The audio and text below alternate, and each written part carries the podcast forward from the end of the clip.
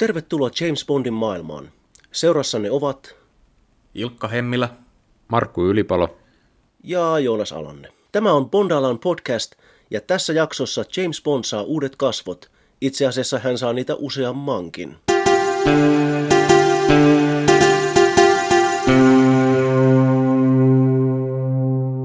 Niin, kuten tuosta alkuspiikistä voisi päätellä, tällä kertaa meillä on käsittelyssä ei ainoastaan yksi Bond-sarjan parhaimmista elokuvista, vaan myös yksi sarjan huonoimmista elokuvista. Ja tämä nyt on tämmöinen häilyvä käsite, koska Casino Royale 2006 on tietenkin osa virallista Ionin Bond-sarjaa, ja Casino Royale 1967 ei ole. Mutta aiomme puhua myös siitä, joten brace yourselves. Tämä on jännä tämä erottelu virallisen Bond-sarjan ja sitten näiden epävirallisten Bond-elokuvien, eli tämän 60-luvun Casino Royalen ja sitten tämän Connerin tähdittämän Älä kieltäydy kahdesti välillä, koska nehän on kumminkin myös ihan virallisella luvalla tehtyjä. Niihin oli siis tuottajien oikeudet olemassa, että heillä on tietyt kirjat, jotka he saavat sovittaa Bond-elokuvaksi. Ja sitten koska tämä Ionin sarja on vaan tehnyt sitä kaikki ne muut elokuvat, niin se on kumminkin helppo hahmottaa, että ne on jotenkin hiukan ulkopuolisia tai mukavassa jotenkin epävirallisia. Nythän sitten vuosien jälkeen, kun nämä elokuvayhtiöt ovat sulautuneet toisinsa ja lyöneet hynttyyt yhteen useampaankin kertaa, niin tämänhän vuoden 67 Casino Royalen niin oikeudet ovat nyt sitten saman katon alla Ionin sarjan kanssa, että ne eivät ole osa sitä, mutta kuitenkin ne kuuluu tavallaan samaan talliin. Mutta muistatteko te sitä, että miten nämä Casino Royale kirjan filmausoikeudet päätyi sitten tänne Ionille? Et siinähän oli taustalla tämmöinen vaihtokauppa. Joo, siis toihan on ihan julmetun sekava polku. Me nyt niin päästään vihdoin ja viimein Casino Royale kirjaan, mikä on sikäli outoa, että se oli tosiaan ensimmäinen Bond-kirja, se romaani, joka esitteli maailmalle James Bondin, ja meidän on nyt pitänyt odottaa tähän 20. ensimmäiseen jaksoon, jotta me päästään siihen kirjaan. Mutta syy oli tosiaan se, että sen romaanin elokuvaoikeudet oli kaupattu jo 50-luvulla, ennen kuin Kapi Broccoli ja Harry Saltzman, eli Ionin Bond-sarjan tuottajat, osti kaikki muut elokuvaoikeudet näihin Bond-kirjoihin. Ja ihan ensimmäisenä siitä oli tehty vuonna 1954 tosiaan tällaiseen toiminta-TV-sarjaan erillinen jakso. Palataan siihenkin myöhemmin. Ja kun se jakso oli tehty, niin ne romaanin oikeudet kaupattiin vielä uudelleen. Muistaakseni sekin vielä tapahtui 50-luvulla, että olisiko ollut tällainen tuottaja kuin Gregory Ratoff, joka osti ne ja koitti sitä sitten sovittaa yhdessä Charlie Feldmanin kanssa, ja siitä ei pitkään aikaan oikein tullut mitään, kunnes sitten Salzman ja Broccoli sai tämän oman elokuvasarjansa liikkeelle, ja yhtäkkiä tämä Casino Royalen omistusoikeus oli kuumaa kamaa. Kyllä joo, siis Gregory Ratoffilla oli nämä Casino Royalen oikeudet koko 50-luvun, ja hän sitten kuoli 50-60-luvun vaihteessa – ja Charles Feldman osti Casino Royalen oikeudet Ratoffin leskeltä. Ja hän sitten tosiaan alkoi kehittää 60-luvun alussa sitten, se, sitten kun Ionin sarjasta tuli hitti, niin Feldman alkoi sitten kehitellä tätä omaa E- erillistä Bond-elokuvaansa ja me voidaan palata siihenkin myöhemmin, mutta ainakin niin tosi pitkälle mentiin niin, että Feldman neuvotteli Broccolin ja Salzmanin kanssa. Kapi Broccoli taisi jopa olla, että hän oli ollut niin ennen töissä tuolla Charles Feldmanin agenttitoimistossa. Joo, he tunsi toisensa Hollywoodista entuudestaan. Tosiaan siis Feldman todella pitkälle kehitteli tällaista niin versiota Casino Royalesta, joka olisi ollut osa Ionin virallista sarjaa, vähän samaan tapaan kuin Kevin McClory toi tämän pallosalaman – Broccolille ja Salzmanille, he sitten tekivät niin kolmestaan yhdessä sen elokuvan.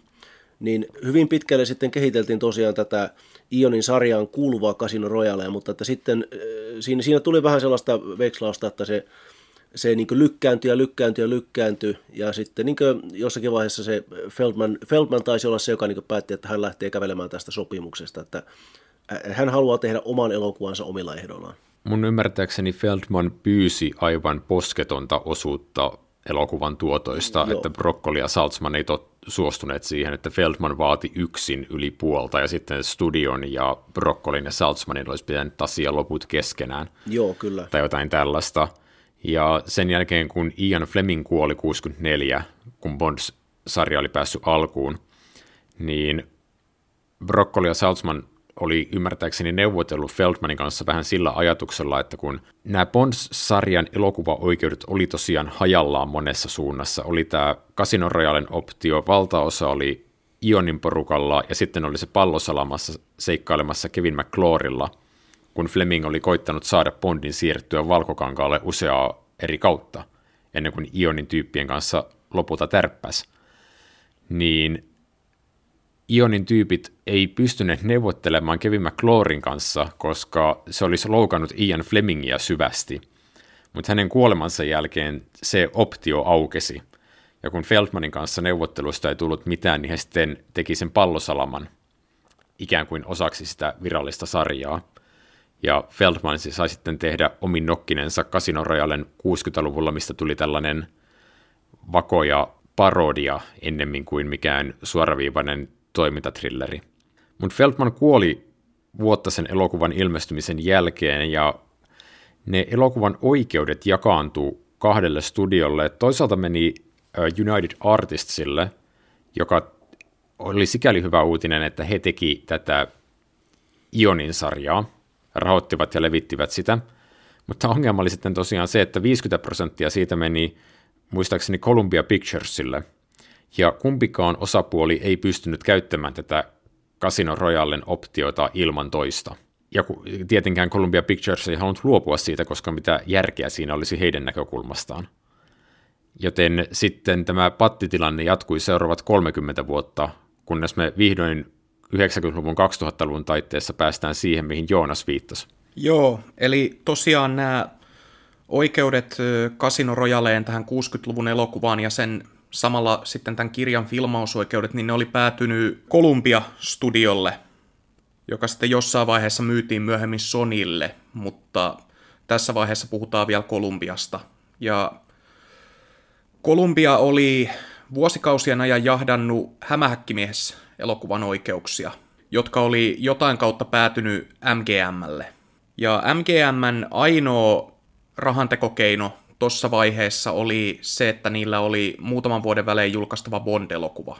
Mutta sitten Sonilla tämä heidän silloinen vastaava pomo John Kelly, joka lähti MGM-UAlta Kolumbialle, niin hän tunsi hyvin MGM-taustansa vuoksi tämän Kevin McClorin taistelut Eonin kanssa tästä pallosalamasta – ja tiesi, että hänellä, että nyt kun heillä on tämä Casino Royalen oikeudet, niin he voi ruveta kiristämään Ionia, koska hän myös haali nämä Kevin McClorin pallosalama-oikeudet Kolumbialle. Ja sitten tuli, niin kuin Kolumbia ilmoitti, että he alkaa nyt tekemään omia 007-elokuviaan, jotka perustuu tähän Kevin McClory-materiaaliin. Ja he aloittaa tämän filmaamisen Casino Royalella. Eli että heillä oli niin kuin oikeasti suunnitelmissa kilpaileva Bond-sarja. Ja EON ja MGM pelästy tästä luonnollisesti tosi kovin. Ja lopulta päädyttiin tämmöiseen vaihtokauppaan, että nämä hämähäkkimiesoikeudet, jotka oli päätynyt MGMlle, niin vaihdettiin Casino Royalen oikeuksiin. Joo, kun me ollaan aiemmissa jaksoissa siis viitattu tähän Bond-sarjan seikkaileviin filmausoikeuksiin ja kaiken maailman lakitupataisteluihin, mitä on käyty, niin tässä kohtaa se elokuvasarja oli tosiaan semmoisen 40 vuoden ikäinen ja niitä käytiin edelleen. Ja siis tämä hämähäkkimiehen historia on jotenkin vielä, ei välttämättä niin sekava kuin Bondin historia, mutta sekin on tosi sekava, koska tässä oli tosiaan, että MGMllä oli oikeudet ainoastaan johonkin James Cameronin materiaaliin, mutta heillä oli kuitenkin tämmöinen niin kuin claim elokuvaoikeuksiin, mikä niin kuin hankas tämän Kolumbian oikeuksien kanssa. Tässä oli niin kuin kaksi tämmöistä hahmoa, joiden elokuvaoikeudet oli tavalla tai toisella vähän levällään ja aiheutti ongelmia. molemmille studioille. Ja sitten tämä tilanne niin kuin ratkaistiin tämmöisellä hyvin aggressiivisella neuvottelutyylillä, koska mehän ei tiedetä, oliko Kolumbian aikeissa missään vaiheessa todella ruveta julkaisemaan omia bond Se kyllä kuulostaa vähän todellakin kiristykseltä. Se kuulostaa bluffilta, koska siinä on vähän se ajatus, että he olisivat pystyneet ehkä tekemään kaksi Bond-elokuvaa, mutta sen jälkeen on tosi epäselvää, että kun Bondin filmausoikeudet on muuten Ionilla, niin pystyisikö he käyttämään sitä hahmoa niin kuin niiden seikkailujen ulkopuolella. Ja tämähän on se ongelma, mihin Kevin McClory monta kertaa törmäsi, kun hän koitti tehdä kilpailevia Bond-elokuvia. Mutta sitten taas toisaalta heillä oli oikeudet Casino Royaleen ja Pallosalamaan, niin periaatteessa ne olisi voinut, mä veikkaan, että siinä olisi niinku ollut oikeasti sellainen tilanne, että ne olisi ehkä pystynyt käyttämään Blofeldia ja Bondia ja muita niin kuin näissä omissa filmauksissaan, mutta todennäköisesti se ei olisi ollut hyväksi kummallekaan mm. niin kuin ruveta tappelemaan tästä asiasta oikeudessa. Tämä asia pitäisi varmaan tarkistaa, mutta mulla on sellainen mielikuva, että Spectren käyttäminen, niin sehän sitten, niin Ionhan ei käyttänyt sitä optiota kuin vasta sitten myöhemmin elokuvassa Spectre. Ja että, että se, sehän niin liittyy myöskin, myöskin siihen, että kun nämä oikeudet oli ilmassa. Joo, koska siis kumminkin se lopullinen Kevin McClorin optio taisi olla jotenkin hänen leskellään tai vastaavaa. Mutta me päästään ihmettelemään sitä sitten taas oman aikansa päästä. Voitaisiin ehkä nyt mennä tähän vuoden 2006 Casino Royaleen ja sitten palata tosiaan myöhemmin noihin kahteen muuhun. Eli tosiaan ensimmäinen Bond-romaani, 21. Bond-elokuva. Markku, haluaisiko kerrota meille sen juonen? Kiitos, mielelläni. Eli Vuoden 2006 Casino Royale alkaa siitä tilanteesta, että meillä on uunituore 00-agentti James Bond, joka jäljittää tällaista terroristien pankkiiria, joka tunnetaan koodinimellä Le Chiffre. Ja Le Chiffren jäljillä Bond tosiaan matkustelee Madagaskarilla, Bahamalla ja Miamissa. Ja sitten, kun elokuva on kulunut noin tunti, päästään viimein Casino Royaleen, joka taitaa olla tässä elokuvassa Montenegrossa. Ja sitten täällä Casino Royalessa James Bond päätyy viimein vastakkain Le Chiffren kanssa. Le Chiffre esittää Mats Mikkelsen. Ja Bondilla on apunaan paitsi Seijan agentti Felix Leiter, myös sitten naispuolinen agentti Vesper Lind. Tosiaan tämä elokuvan ensimmäinen puolisko on tällainen hyvin toimintavetoinen, vähän niin kuin erillinen seikkailu, ja sitten toinen puolisko pelataan sitten pokeria silmästä silmään – tällaisella hienolla glamour-pitoisella kasinolla. Sä puhut puoliskoista, vaikka mun mielestä tässä elokuvassa on aika selkeä kolmiosainen rakenne. No, totta kyllä, totta kyllä. Mä, tota, mä itse asiassa laskin nyt tällä, kun katsoin uudestaan tämän elokuvan, että se ensimmäinen os- osuus on melkein tunnin mittainen. Että se on niin jotain 55 minsaa, niin give or take. Ei välttämättä suurin osa elokuvasta, mutta tosi iso. Mm, et varsinaiseen pokeripeliin päästään kuitenkin vasta tunnin jälkeen vaikka se on se elementti, jonka suurin osa ihmisistä varmasti tästä elokuvasta muistaa, koska se pokeri on niin hallitseva osa tämän elokuvan jännitystä. Joo, Bondin pitää voittaa Le Chiffre pokeripöydässä, koska Le Chiffren panoksena on hänen pieleet menneet bisneksensä, jota hän koittaa sitten uhkapelillä epätoivoisena keinona vielä pelastaa. Ja siis tässä on silleen kiva kiva tämmönen pienimuotoinen vakojajuoni, että tarkoituksena on tosiaan MI6 se, että jos Bond voittaa Le Chiffren ja hänen rahahanat kuivuu, niin siinä vaiheessa MI6 voisi mahdollisesti tehdä sopimuksen Le Chiffren kanssa ja niin kuin saada häneltä tietoja tästä organisaatiosta ja muista terroristeista, mitä hän on auttanut rahoittamaan panoksena Bondilla sitten taas on, että jos hän häviää, niin siinä vaiheessa Iso-Britannia on rahoittanut terroristia. Ja nämä tehdään tosi selväksi, ne sanotaan ihan suoraan tässä elokuvassa. Se on, se on jotenkin tosi kutkuttava jännittävää seurata sitten sitä pokerinpeluuta, kun tiedetään, mikä tässä on niin kuin oikeasti panoksena ja vastassa. Kyllä. Ilkka ja Joonas, te olette lukeneet Casino Royalen kirjan. Osaatteko kertoa vähän tästä kirjan ja elokuvan eroista? Kiitoksia Markku. Mukavaa kun kysyit. Ollaan siis saavuttu vihdoin tässä podcastissa siihen tilanteeseen, että joku muukin kuin sinä olet lukenut kirjan, josta puhutaan. Ja tämä on kyllä ihan näppärä romaani, väittäisin näin. Ja se on pääpiirteeltään yllättävän samankaltainen elokuvan kanssa sillä erotuksella, että se alkaa suoraan täältä kasinolta käytännössä, että ollaan Royalen kaupungissa Pohjois-Ranskassa, missä sitä pokeripeliä tässä 50-luvulla sitten pelataan tämän kirjan versiossa, ja siinä se on kylmän sodan maailmassa, että Le Chiffre on tällainen kommunistien pankkiiri, joka sitten toimii Neuvostoliiton laskuun lännessä. Mutta se menee tosiaan hyvin pitkälle samalla kaavalla, että Le Chiffre on pahoissa rahavaikeuksissa, Bond lähetetään häntä vastaan, koska hän on palvelun paras korttihai, ja Ranskassa siellä kasinolla häntä on vastassa Mathis-niminen liittolainen sekä Vesper-niminen brittiliittolainen tai brittiapuri, ja sitten se korttipeli etenee myös hyvin samalla t- tavalla, että Bond ensin häviää Le Chiffrelle, mutta sitten hän tapaa ensimmäistä kertaa CIAsta Felix Leiterin, joka auttaa hänet pulasta. Korttipeli jatkuu, Bond voittaa Le Chiffren, pahikset on yhdessä vaiheessa niin epätoivoisesti, että yrittää murhata Bondin pelipöydän ääreen. Pieni rakenteellinen ero tulee oikeastaan siinä, että kun Bond on voittanut, niin sen jälkeen Le Chiffre kidnappaa hänet ja Vesperin ja koittaa kiduttaa Bondia ihan samalla tavalla kuin tässä elokuvassa tapahtuu, antamaan ne voitetut rahat hänelle itselleen. Niin pieni ero siinä kumminkin on, että, että tässä kirjassa se korttipeli loppuu jo melko lailla puolivälissä. Sitten se loppukirja on omistettu tälle kidnappaukselle, kidutukselle sekä Bondin ja Vesperin yhteiselolle, joka päättyy sitten tietoon siihen, että Vesper onkin oikeasti kaksoisagentti, joka on pettänyt Bondin että tapahtumat on yllättävän uskollisia, vaikka rakenne on hieman eri. Ja tietenkin tämän ymmärtää, että tämä on pitänyt hieman elokuvaksi venyttää, koska tämä kirja on todella napakka. Niin on. Itse asiassa kaikki Flemingin kirjat on tuommoisia niin tosi napakoita. Että olikohan niin Tom Mankiewicz, joka totesi tuosta Timantit ovat ikuisia kirjasta, että, että se, on niin kuin, se on ihan hyvä kirja, mutta että sitä saa semmoisen 45-minuuttisen maksimissaan elokuvan. Ja siis kyllä se myös pätee minun mielestä myös Casino Royaleen, että siis niin Flemingin tyyli on tämmöinen, että hän kirjoittaa niin nopeita lukuja, jotka päättyvät cliffhangeriin, ja että sitten se kirja on niin 100 sivua, maksimissaan 200, ja sitten se on siinä.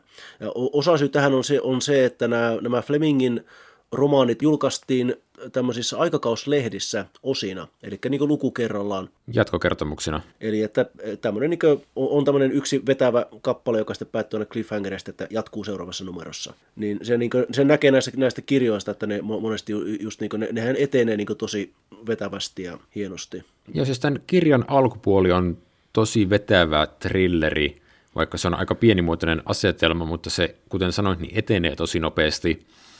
Ja toi jatkuva cliffhanger-rakennekaan ei oikein häiritse, kun tuntuu, että se kaiken aikaa pysyy asiassa. Ja siis tämä kirjan alkupuoli on mun mielestäni selkeästi vahvempi puolisko, koska Fleming selkeästi tuntee tämän kasinoympäristön ja tämän muutenkin tämän glamour-elämäntyylin omasta puolestaan. Hän osaa kirjoittaa siitä äh, sellaisella tavalla, että huomaa, että tämä ihminen on tarkkaillut tätä ympäristöä pidemmän aikaa.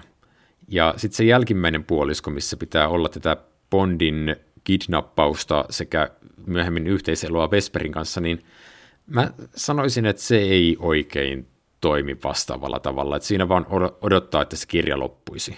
Mutta siinä taisi olla siihen aikoihin, kun Fleming kirjoitti tämän, niin oliko hän menossa silloin vihdoin ja viimein naimisiin. Vannoutunut poikamies, joka oli just el- elänyt tällaista glamour-elämää, joten sitten tässä on tämä kirjan loppupuolisko, jossa Bond pohtii asettumista aloilleen. Mm, kyllä. Niin hyvin vaikeasta on olla lukematta oman elämän kerrallisesti, ja sitten yhtäkkiä Bond ikään kuin vapautuukin tästä avioliiton pauloista, koska Vesper tappaa itsensä, kun hän ei pysty elämään tämän petoksensa kanssa, ja Bond pystyy jatkamaan sitten seikkailujaan seuraavassa kirjassa. Mm, kyllä, kyllä. Joo, tosiaan Ian Fleming oli menossa naimisiin, ja tämä nyt on tämmöistä keittiöpsykologiaa, mutta kyllä tässä on niin havaittavissa tällainen pieni, niin ukkoutuvan entisen poikamiehen kaipuu tällaiseen niin jännityksen täyteiseen elämään, että ennen, ennen kuin hän sitten niin sanotusti saa pallon jalkaansa.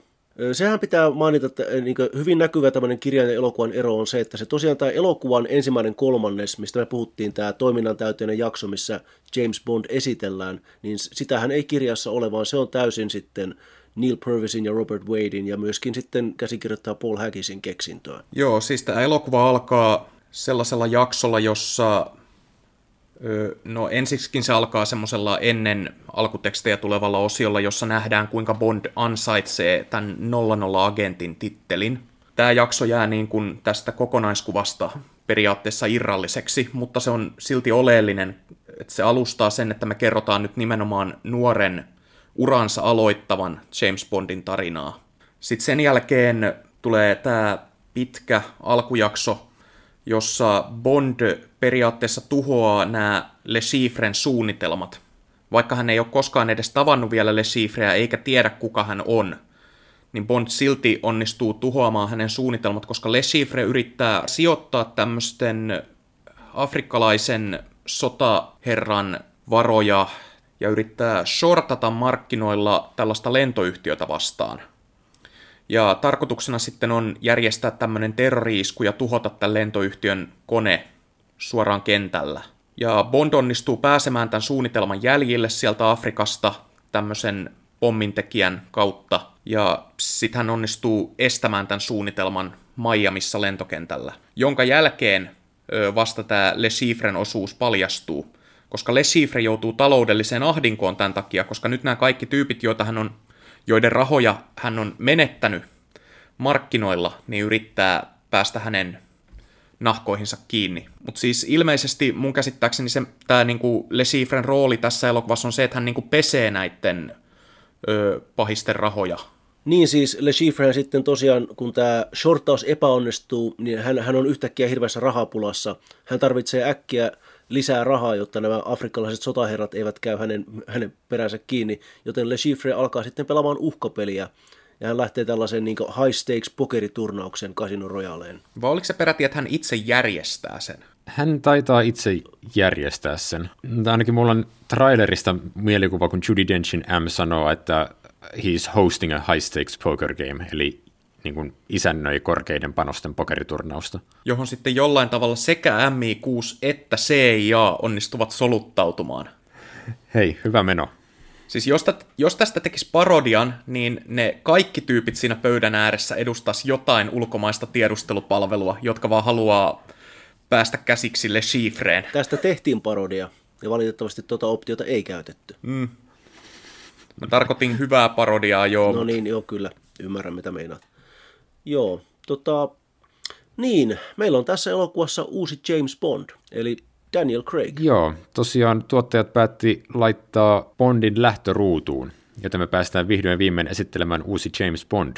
Minusta on aika mielenkiintoista, että siis Daniel Craig, olikohan hän 36 tai 37, kun, hän, kun hänet siis palkattiin tähän rooliin. Ja minusta hän näyttelee kuitenkin niin jonkun verran nuorempaa miestä tässä elokuvassa. Se on, mitä mä kanssa ajattelin, että siis mun muistaakseni Craig oli just siinä 35, joka tapauksessa no.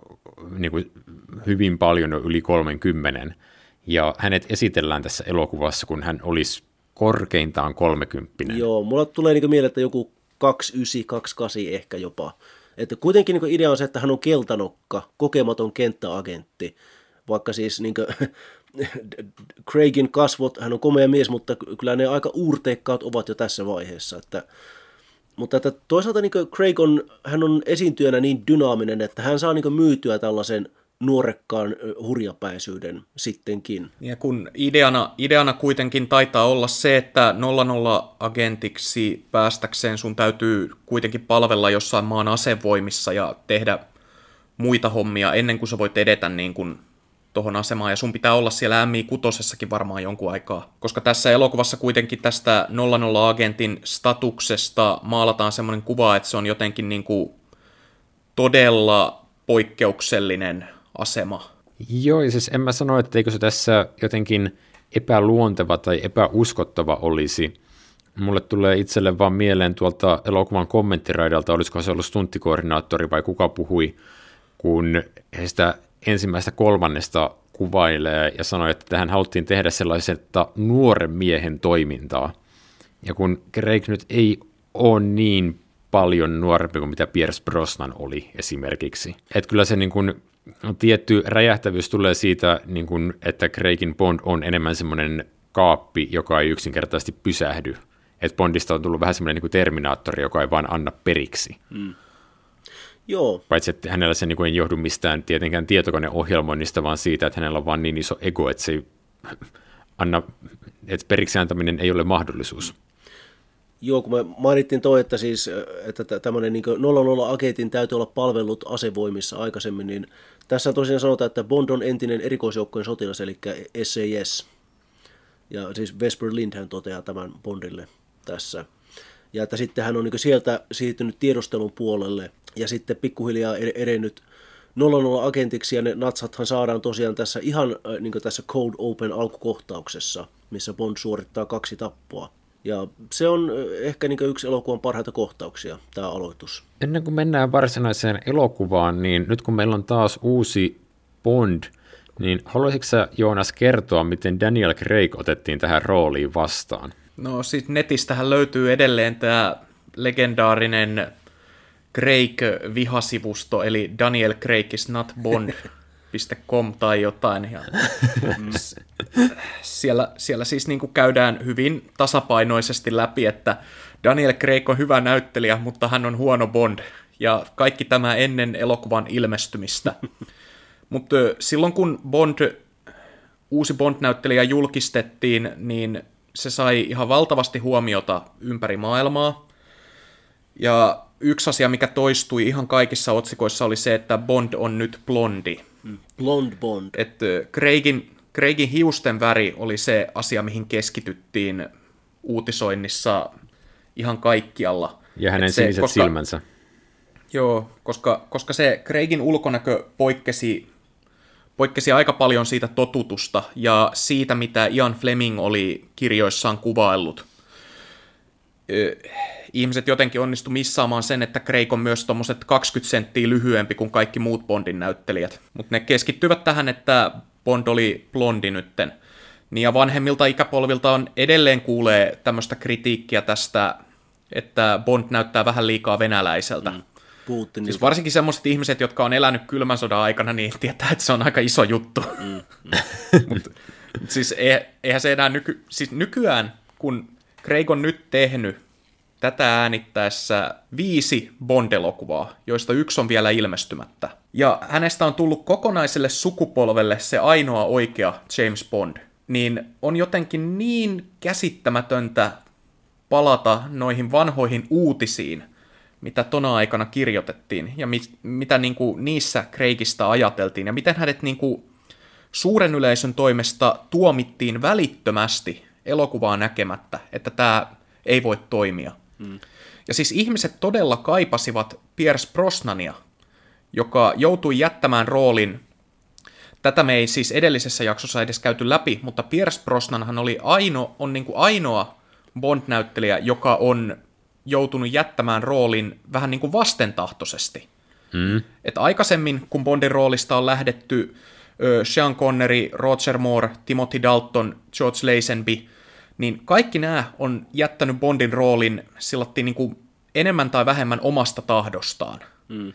Ja ihan hyvillä mielin. Mutta Pierce Brosnan ei ole koskaan peitellyt sitä, että hän olisi halunnut tehdä vielä yhden hyvän Bondin. Että hän olisi halunnut tehdä semmoisen viidennen Bond-elokuvan, jossa, jo, joka olisi niin kuin jättänyt hyvän jälkimaun kaikille, koska hän itsekin piti Dianator Data pettymyksenä. Ja sitten sitten kun puhutaan tästä Casino Royalesta, että miksi ihmiset varmaan oli niin järkyttyneitä, kun Brosnan siirrettiin syrjään ja korvattiin tällä ö, blondilla venäläisen näköisellä pojanklopilla, niin vaikka me puhuttiin viime jaksossa siitä, kuinka pettymys Dianator Day oli, niin Dianator Day oli kuitenkin ilmestyessään kaikkien aikojen menestynein Bond-elokuva. Eli Brosnan periaatteessa vaihdettiin ihan puhtaasti ö, kriittisen palautteen vuoksi. Että ne elokuvat oli menossa liian hölmöiksi ja Brosnan päätettiin pistää vaihtoon. Niin, tai tässä on varmaan vaikuttanut sekin, että siinä kohtaa, kun tuottajat ovat päättäneet, että nyt he tekevät seuraavaksi Casino Royalen, ja ennen kaikkea, että tämä tulee olemaan Bondin ensimmäinen iso tehtävä tuplanolla-agenttina, niin kyllä se on vaatinut sitten sen, että siinä kohtaa on otettu uusi näyttelijä kehiin. Se juonin premissi edellyttää uutta näyttelijää. Tietenkin tätä olisi voitu modata sillä tavalla, että Brosnan olisi edelleen vetänyt sen. koska kirjassahan tämä ei ole mitenkään Bondille ensimmäinen tehtävä. Mutta tässä varmaan vaikutti aika moni tekijä siihen, että tuottajat halusivat lähteä puhtaalta pöydältä, että kuolemaa saa odottaa oli tosiaan ihmisten mielestä laajalti mennyt liian pitkälle, lyönyt yli sen oman naurettavuutensa kanssa. Niin sitten piti jälleen kerran palata perusasioihin, tai pitäisikö sanoa palata Flemingiin. Mutta me ei voida täysin sivuuttaa sitäkään, että tuottajat varmasti näki, että aika oli ajanut tämmöisen vanhanaikaisen Bondin ohi tuossa kohtaa. Et siinä vaiheessa, kun Kuolema saa odottaa ilmestyi, niin se ilmestyi tosiaan syyskuun 11. päivän iskujen jälkeiseen maailmaan. Ja se näytti jo, niin kuin me edellisessä jaksossa todettiin, semmoiselta niin kuin reliikiltä maailmasta, jota ei enää ollut. Sellaiselta dinosaurukselta, jolla ei ole enää paikkaa tässä maailmassa. Niin, ja kun se ilmestyi, niin se ilmestyi samana vuonna kuin ensimmäinen Jason Bourne-elokuva, joka sitten tuntui ns. realistisemmalta agenttijännäriltä. Ja tosiaan toinen Bourne-elokuva ehti ilmestyä jo ennen Casino Royalea. Mm, kyllä, mm. kyllä. Että se niin kuin Jason Bourneista oli tullut tällainen ikään kuin 2000-luvun agentti, mm. jota vastaan Bondin piti sitten kilpailla. Ja Bourne-vaikutuksethan näkyvät tässä elokuvassa aika selkeästi, ainakin mun mielestä. No se, on, se on se heti ensimmäinen tappelu siellä kylpyhuoneessa, missä Bond niin hakkaa tohjuksi tämän korston. Niin se on kyllä niin aivan täyttä Jason Bournea. Tai tekisi mieli oikeastaan sanoa, että tietyllä tavalla kaikki tämän ensimmäisen kolmanneksen toimintakohtaukset, mm. no okei, niissä on hiukan semmoista Bondmaista spektaakkelimaisuutta, mm. mutta kyllä ne on hyvin fyysisiä tavalla, mikä muistuttaa varsinkin noista Paul Greengrassin Bourne-leffoista. Se pitää vielä sanoa tuosta äh, Pierce Brosnan parasta, että hänellähän tosiaan jää vähän huono maku tästä, tästä hänen niin lähdöstään sarjasta, vaikka hän on, hän on totta kai nyt sanonut, että hän pitää näistä Craigin elokuvista, mutta että hän sai niin tämän tiedon tästä niin omaan kertomansa mukaan puhelimella, että niin sieltä Wilson ja Broccoli niin soitti, että joo hei, me tehdään tämmöinen niin kovaotteinen versio Casino Royalesta. All right, mutta sä et ole siinä. Oh. Ja eikö tässä ollut vielä niin, että alkuperäinen käsikirjoitusversiokin Casino Royalesta kirjoitettiin Pierce Brosnan mielessä? Mä en ole ihan tosta varma. Tässähän on se ongelma, että tässä välissä tässä kahden elokuvan välissä ainakin Quentin Tarantino kävi koputtelemassa tuottajien ovilla, että hän olisi halunnut ohjata Casino Royalen, tietenkin sitten niin kuin omista lähtökohdistaan, ja hänen ehtonaan nimenomaan olisi ollut, että Brosnan on edelleen Bond, koska Brosnan on Tarantinon mielestä kaikkien aikojen paras Bond. Joo, Tarantino myös puhuu ilmeisesti, että hän olisi halunnut tehdä tämän niin periodielokuvana, ja saattoi olla näin, että hän myös mainitsi, että hän olisi halunnut tehdä sen mustavalkoisena, ainakin osin. Ja siis mulla tulee nyt mieleen, että tämä elokuvan alkukohtaushan on mustavalkoinen, mutta että niin kunnia siitä annetaan ainakin taustatiedoissa kuvaaja Phil Mayhewlle, että tämä olisi ollut hänen ideansa. Mm. Että mene ja tiedä. Joo, Mayhew on sanonut, että hän halusi tavoitella tuollaista kylmän sodan aikaisten, mm. tai kylmän sodan alkupään aikaisten agenttiennärien tunnelmaa, kuten mies kylmästä. Mm, kyllä. Ja kolmas mies muistaakseni ainakin on ollut näitä esikuvia. Mm, tätä, eh, ehkä, ehkä se on parempi, että niin tämmöinen, eh, että vaikka mä totta kai pidän Tarantinosta ja tykkään hänen elokuvista, niin ehkä kuitenkin parempi, että Bond-sarja meni sitten täällä omalla tyylillään, että olisin kyllä halunnut nähdä Casino Royale with Cheesein, mutta eh, se nyt jäi näkemättä. Ja ehkä parempi niin. Tarantino ei sitten ohjannut lopulta Casino Royalea, vaan sen teki sitten muuan Martin Campbell. Mm, kyllä jota tuottajat olivat kosiskelleet takaisin kultaisesta silmästä alkaen ja suostui siihen vasta nyt omien sanojensa mukaan vasta, kun tietyllä tavalla hommassa pelissä oli panoksia. Että hän ikään kuin palasi vasta, kun oli tarjolla uusi haaste. Hmm.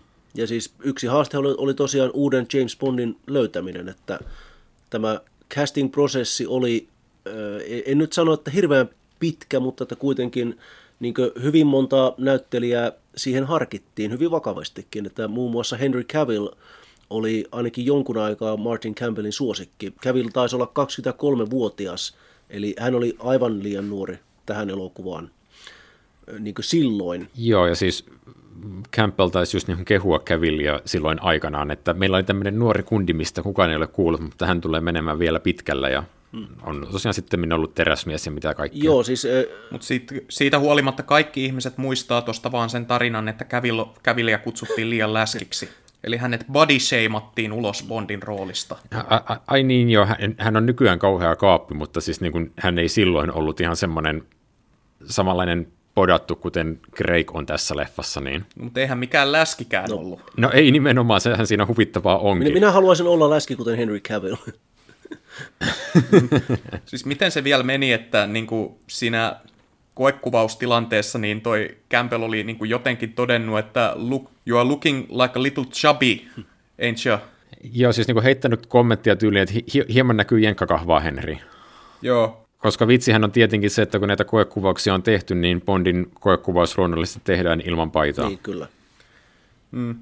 Joo, mutta et niinku, kuitenkin niinku silleen, että siinä ei niinku ole oikeasti mitenkään bodyshamattu häntä tai aiheutettu mitään loppuelämän traumoja tai mitään. Mm. Mutta onhan se, onhan se nyt niinku silleen huvittavaa, että joku niinku tässä maailmassa on ajatellut, että Henry Cavill on liian pullea Bondiksi. Niin.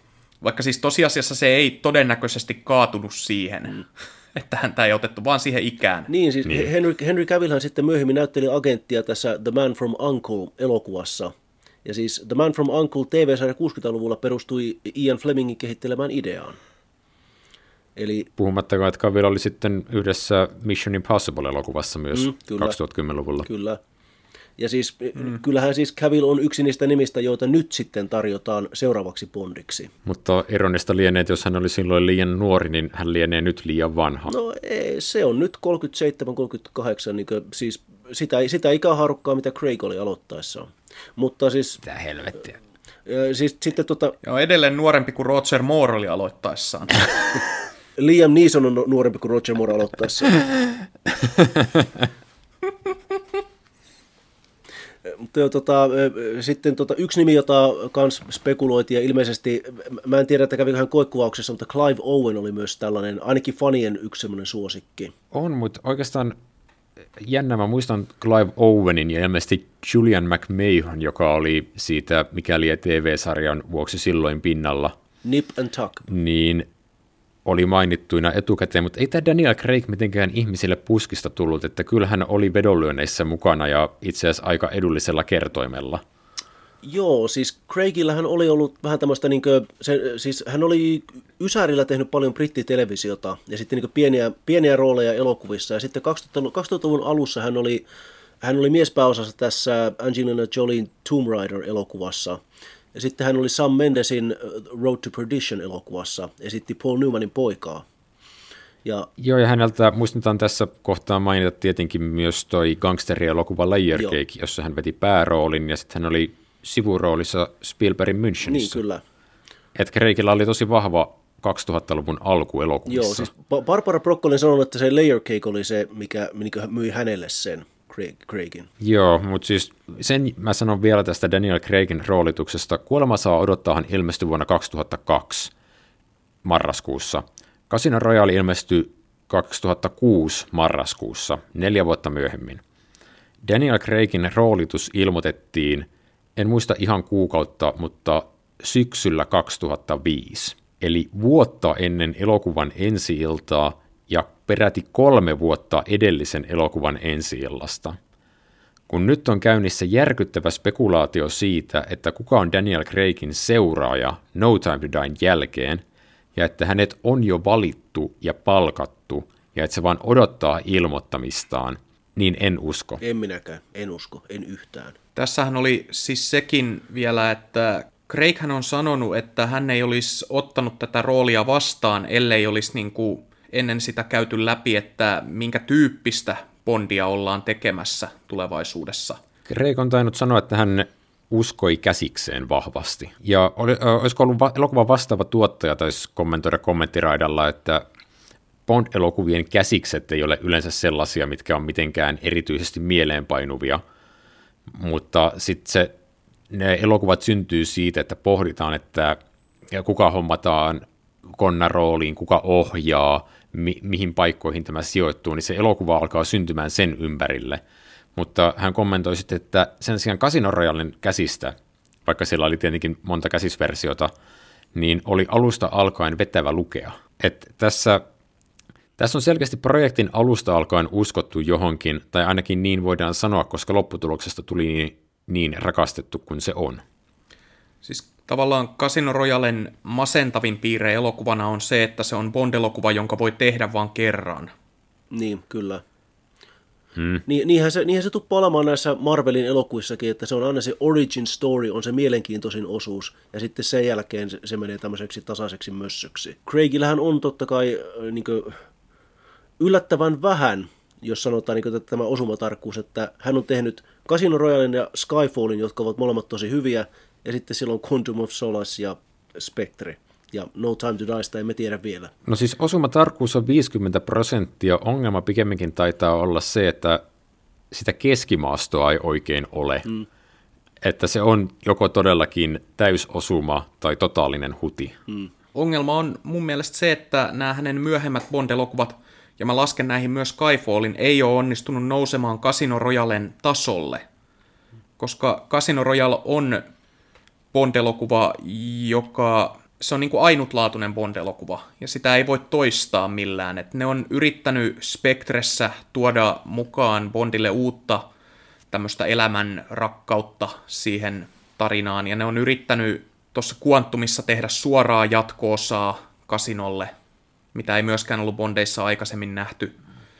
Mutta ne ei vaan, ne ei vaan niin kuin ole onnistunut siinä nousemaan niin kuin tämän elokuvan rinnalle. Että on edelleen nyt 14 vuotta tämän elokuvan ilmestymisen jälkeen, niin tämä on mun mielestä Bond-elokuvien huippu. Siinä mielessä, että Casino Royale on oikeasti hyvä elokuva, eikä vaan hyvä Bond-elokuva. Mm, siis joo, ka- kaikki myöhemmät Craigin leffat on kyllä elänyt tämän leffan varjossa, ja ei vain sen takia, että tämä on huippu hyvä, vaan sen takia, että ne myös itse aktiivisesti kytkee itseään tähän ja selkeästi koittaa luoda tätä ilmiötä uudestaan. Mm. Ja joku Skyfall, niin joka näistä Craigin Bondeista Casino Royalein jälkeen on paras, niin sekin tuntuu niinku semmoiselta vähän anti-Casino Royalelta, että siinä tehdään vähän tämmöistä kevyempää seikkailua, ei niin vakavaa, ja tuodaan mukaan näitä elementtejä, jotka oli tietoisesti Casino Royalessa jätetty pois. Sitähän me ei olla vielä mainittu, että Casino Royale tosiaan niin kuin luopui tietoisesti monista tämän sarjan perinteistä ja jopa tekee niistä semmoista itsetietoista pilaa, joka, joka niin kuin huvittaa katsojia silleen, jotka, joille nämä troopit Bond-elokuvista on tuttuja entuudestaan. Mm. Bond tilaa Martinin ja kun häneltä kysytään, että ravistettuna vai sekoitettuna, hän vastaa, että niin kuin, näyttääkö, että mua kiinnostaa. Mm. Ja tämä My Name is Bond, James Bond säästetään ihan loppuun, Bond-teemaa ei kuulla ennen kuin ihan elokuvan lopussa. Nämä on molemmat semmoisia ratkaisuja, jotka toimii todella hyvin mm. tässä mm. elokuvassa. Cute ei ole. Mm. Et ainoa, ainoa semmoinen jäänne, joka edelleen sitoo tämän tähän isompaan Eonin sarjaan, on M, eli Judy Dench, joka oli ainoa asia, joka niin kuin kantoi mukanaan tuolta Prosnanin ajasta Craigin aikaan. Ja hyvä ratkaisu erittäin hyvä ratkaisu, siis pelkästään sen takia, että Dench on hyvä M, mutta myös varmasti katsojien palvelemiseksi hyvä ratkaisu. Tuli tuosta Judy Denchin mm, pitämisestä sarjassa mieleen väite, jota en ole pystynyt varmentamaan, mä en edes muista, mistä mä olen tämän kuullut, oli sillä tavalla, jos vertaa tuohon, että mitä Pierce Brosnanille kävi Markun mukaan, että Brosnan sai kuulla puhelimessa, että sorry, fudut tuli, niin Barbara Broccoli meni Judy Denchin kanssa lounaalle, koska hän koki, että hänen pitää kertoa tämä Denchille kasvotusten, että me aiotaan tehdä uusi Bond, me aiotaan palkata uusi Bond ja me aiotaan palkata uusi M, sorry. Ja sitten kun he pääsivät istumaan, niin siinä kohtaa Dench jo tiesi, että tämä niin kuin seuraava, seuraava elokuva on jo lähdössä tuotantoon, ja hän oli tosi innostunut ja kysyi, milloin aloitetaan. Ja Barbara Broccoli on väittänyt, että hänellä ei ollut sydäntä sanoa Denchille siinä kohtaa, sori, sä et ole mukana, vaan että hän teki semmoisen niin kuin vaistoon perustuvan ratkaisun, että pidetään Dench mukana. En tiedä, onko tämä totta vai ei, kuten me ollaan todettu, Bond-sarjassa on värikkäitä tarinoita ja hyvää legendaa ihan niin kuin useamman elokuvan aineeksi, mutta I want to believe. No mikä jottei, siis niin kuin, kyllähän niin Denchin ja Craigin välinen niin tämmöinen henkilökemia, niin se on tämän uuden Bond-sarjan kantava ihan, niin kuin siis, ihan niin kuin selkäranka. Että siis se, miten Craig ja Dench pelaa yhteen, niin se on jopa niin näissä huonompinakin hetkinä se on tosi nautittavaa katsottavaa. Ja kyllä se niin kuin, etenkin minusta Spectressä niin tämä Denchin poissaolo tuntuu. Joo, mä sanoisin, että Craigin ja Denchin hahmojen dynamiikka on ollut vielä parempi kuin Brosnanin ja Denchin hahmojen. Ihan helposti. Koska siis Brosnanin tämmöinen suhtautuminen M on niin täysin perintöä sieltä niin siis Connerin ja Muoren ajoista, että, niin kuin, että tavallaan se niin Bond vaan naureskelee tälle huutavalle pomolle, joka sanoo, että sä oot taas hajottanut paikat, että he, he, no niin, pitää se maailma jollakin pelastaa. Mutta että tässähän niin siis hyvin selvästi Craig on niin tämmöinen, että, että vaikka niin siis M edelleenkin huutaa hänelle, mutta että niin Craigin Bond kuitenkin yrittää olla jotenkin aina mieliksi Mlle, että hän on kuitenkin hyvin lojaali. En, en mä kyllä tiedä, kun nyt kun mä katoin Casino Royalen uudelleen, niin yksi asia, mikä mua vähän häiritsee, on se, että Bond on alusta alkaen niin koppava ja sellainen niin kuin auktoriteeteista välittämätön nuori agentti. Että tämä elokuvassa tosiaan niin kuin ensimmäinen Bondin ja Mn yhteinen kohtaus on se, että Bond on murtautunut Mn asuntoon ja ö, käynyt hänen tietokoneellaan salaa. Ja se on, se on mun mielestä jotenkin vähän väärä tapa esitellä tämmöinen niin tyyppi, joka on vasta saanut nämä 00-agentin natsat. No ehkä nyt tämä, tämä mun äskeinen saarna, niin ehkä sitten niin paremmin osuu tuohon Skyfalliin. Että siinähän se sitten on niin kuin, tämä niin heidän suhteensa on hyvinkin, hyvinkin semmoinen tärkeä. Mulla ei ole niin mitään hajua tässä elokuvassa, että kuinka kauan nämä hahmot on tuntenut toisensa. No mä saan siitä sen kutina, mitä tässä on puhuttu, että jotta saa tuplanolla statuksen, niin pitää kumminkin tehdä hommia hyvä tovi, niin kyllä näillä ihmisillä jonkin sortin suhde on. Tässä se ei nouse sen elokuvan keskiöön, koska sen ekan kolmanneksen ajan Bond kyllä hengaa tosi paljon M kanssa, mutta sitten hän lähtee Montenegroon ja hän saa heti mukaansa Vesper Lindin. Ja sitten tämä, se, että kuka on sen elokuvan – tärkein naishahmo, niin vaihtuu sillä hetkellä välittömästi. Siinä käy vähän samalla tavalla kuin oli tuossa Kun maailma ei riitä leffassa, missä on ensin aluksi Elektran hahmo ja sitten tulee tämä Christmas Jones sillä erotuksella, että Vesper Lind on yksi parhaista Bond-tytöistä, kun Christmas Jones ei ole. No joo, kyllähän se sitten niin se, että, että jos niin Craigin Bond tosiaan vähän niin nokittelee Emmalle ja niin on vähän tämmöinen koppava, niin sitten niin hänen ja Vesper Lindin tämmöinen niin nokittelu, niin sit, sehän, niin kuin, sehän oikeastaan niin pääsee kunnolla sitten vauhtiin siinä. Että sitähän, sitähän on oikein ilo katsoa tätä heidän, heidän sanailuaan. Ja että, tota, mulla yllätti tällä katsomiskerralla se, että siis tämä on varmasti niin Craigin rennoin ja hauskin roolityö Bondina. Että me ollaan aiemmin niin puhuttu, että hän on vähän huumorintajuton, mutta että siis tässähän on oikeastaan ihan niin letkeä jopa on välissä. Etenkin silloin, kun hän flirttailee Vesper Lindin kanssa. Että siinä, siinähän on taas tämmöinen, kun tehdään pilaa näistä Bondin tropeista, että kun hän niin lukee Vesperin, että hei hei, sun koodinimi on Stephanie Broadchest, give me that. Niin ja kun sekin tehdään tässä elokuvassa selväksi, että kun Vesper tässä loppupuolella huomauttaa, kun Bond rupeaa vitsailemaan siitä, että, niin kuin, että sä tiedät, mitä mä pystyn tekemään mun pikkusormella. Ja näitä juttui niin Vesper niin kuin melkein kyynelet silmissä toteaa, että sä et päästä mua sisälle. Koska, ja niin kuin annetaan niin kuin ihan suoraan ymmärtää, että tämä huumori on Bondille vaan tällainen defenssi, jolla hän pitää ihmiset etäällä. Ja senkin kohtauksen merkitys on suurempi sellaiselle katsojalle, joka on nähnyt nämä aiemmat Bond-elokuvat ja tietää millainen Bond yleensä on naisten kanssa, että joka elokuvassa on aina eri nainen ja niiden kanssa heitetään tämmöistä läpyskää ja harrastetaan seksiä ja näin, mutta ne naiset ei koskaan palaa kuvioihin tai jää niihin pysyvästi. Joo, tosta, tässä on tota, mä en muista, että kumpi sen siinä sanoo, mutta että niin kuin, tässä niin käy ilmi, että Bond pitää varatuista naisista, että hän niin seurustelee naimisissa olevien naisten kanssa, koska se on helpompaa, että heihin ei tarvitse sitoutua. Ja siis tämä on suoraan Flemingin kirjoista tämä juttu. Että mulla vähän niin jopa yllätty, että se oli, se oli tähän elokuvan mukaan, että onko tämä nyt välttämättä sellainen informaatio, mitä me Bondista tarvitaan.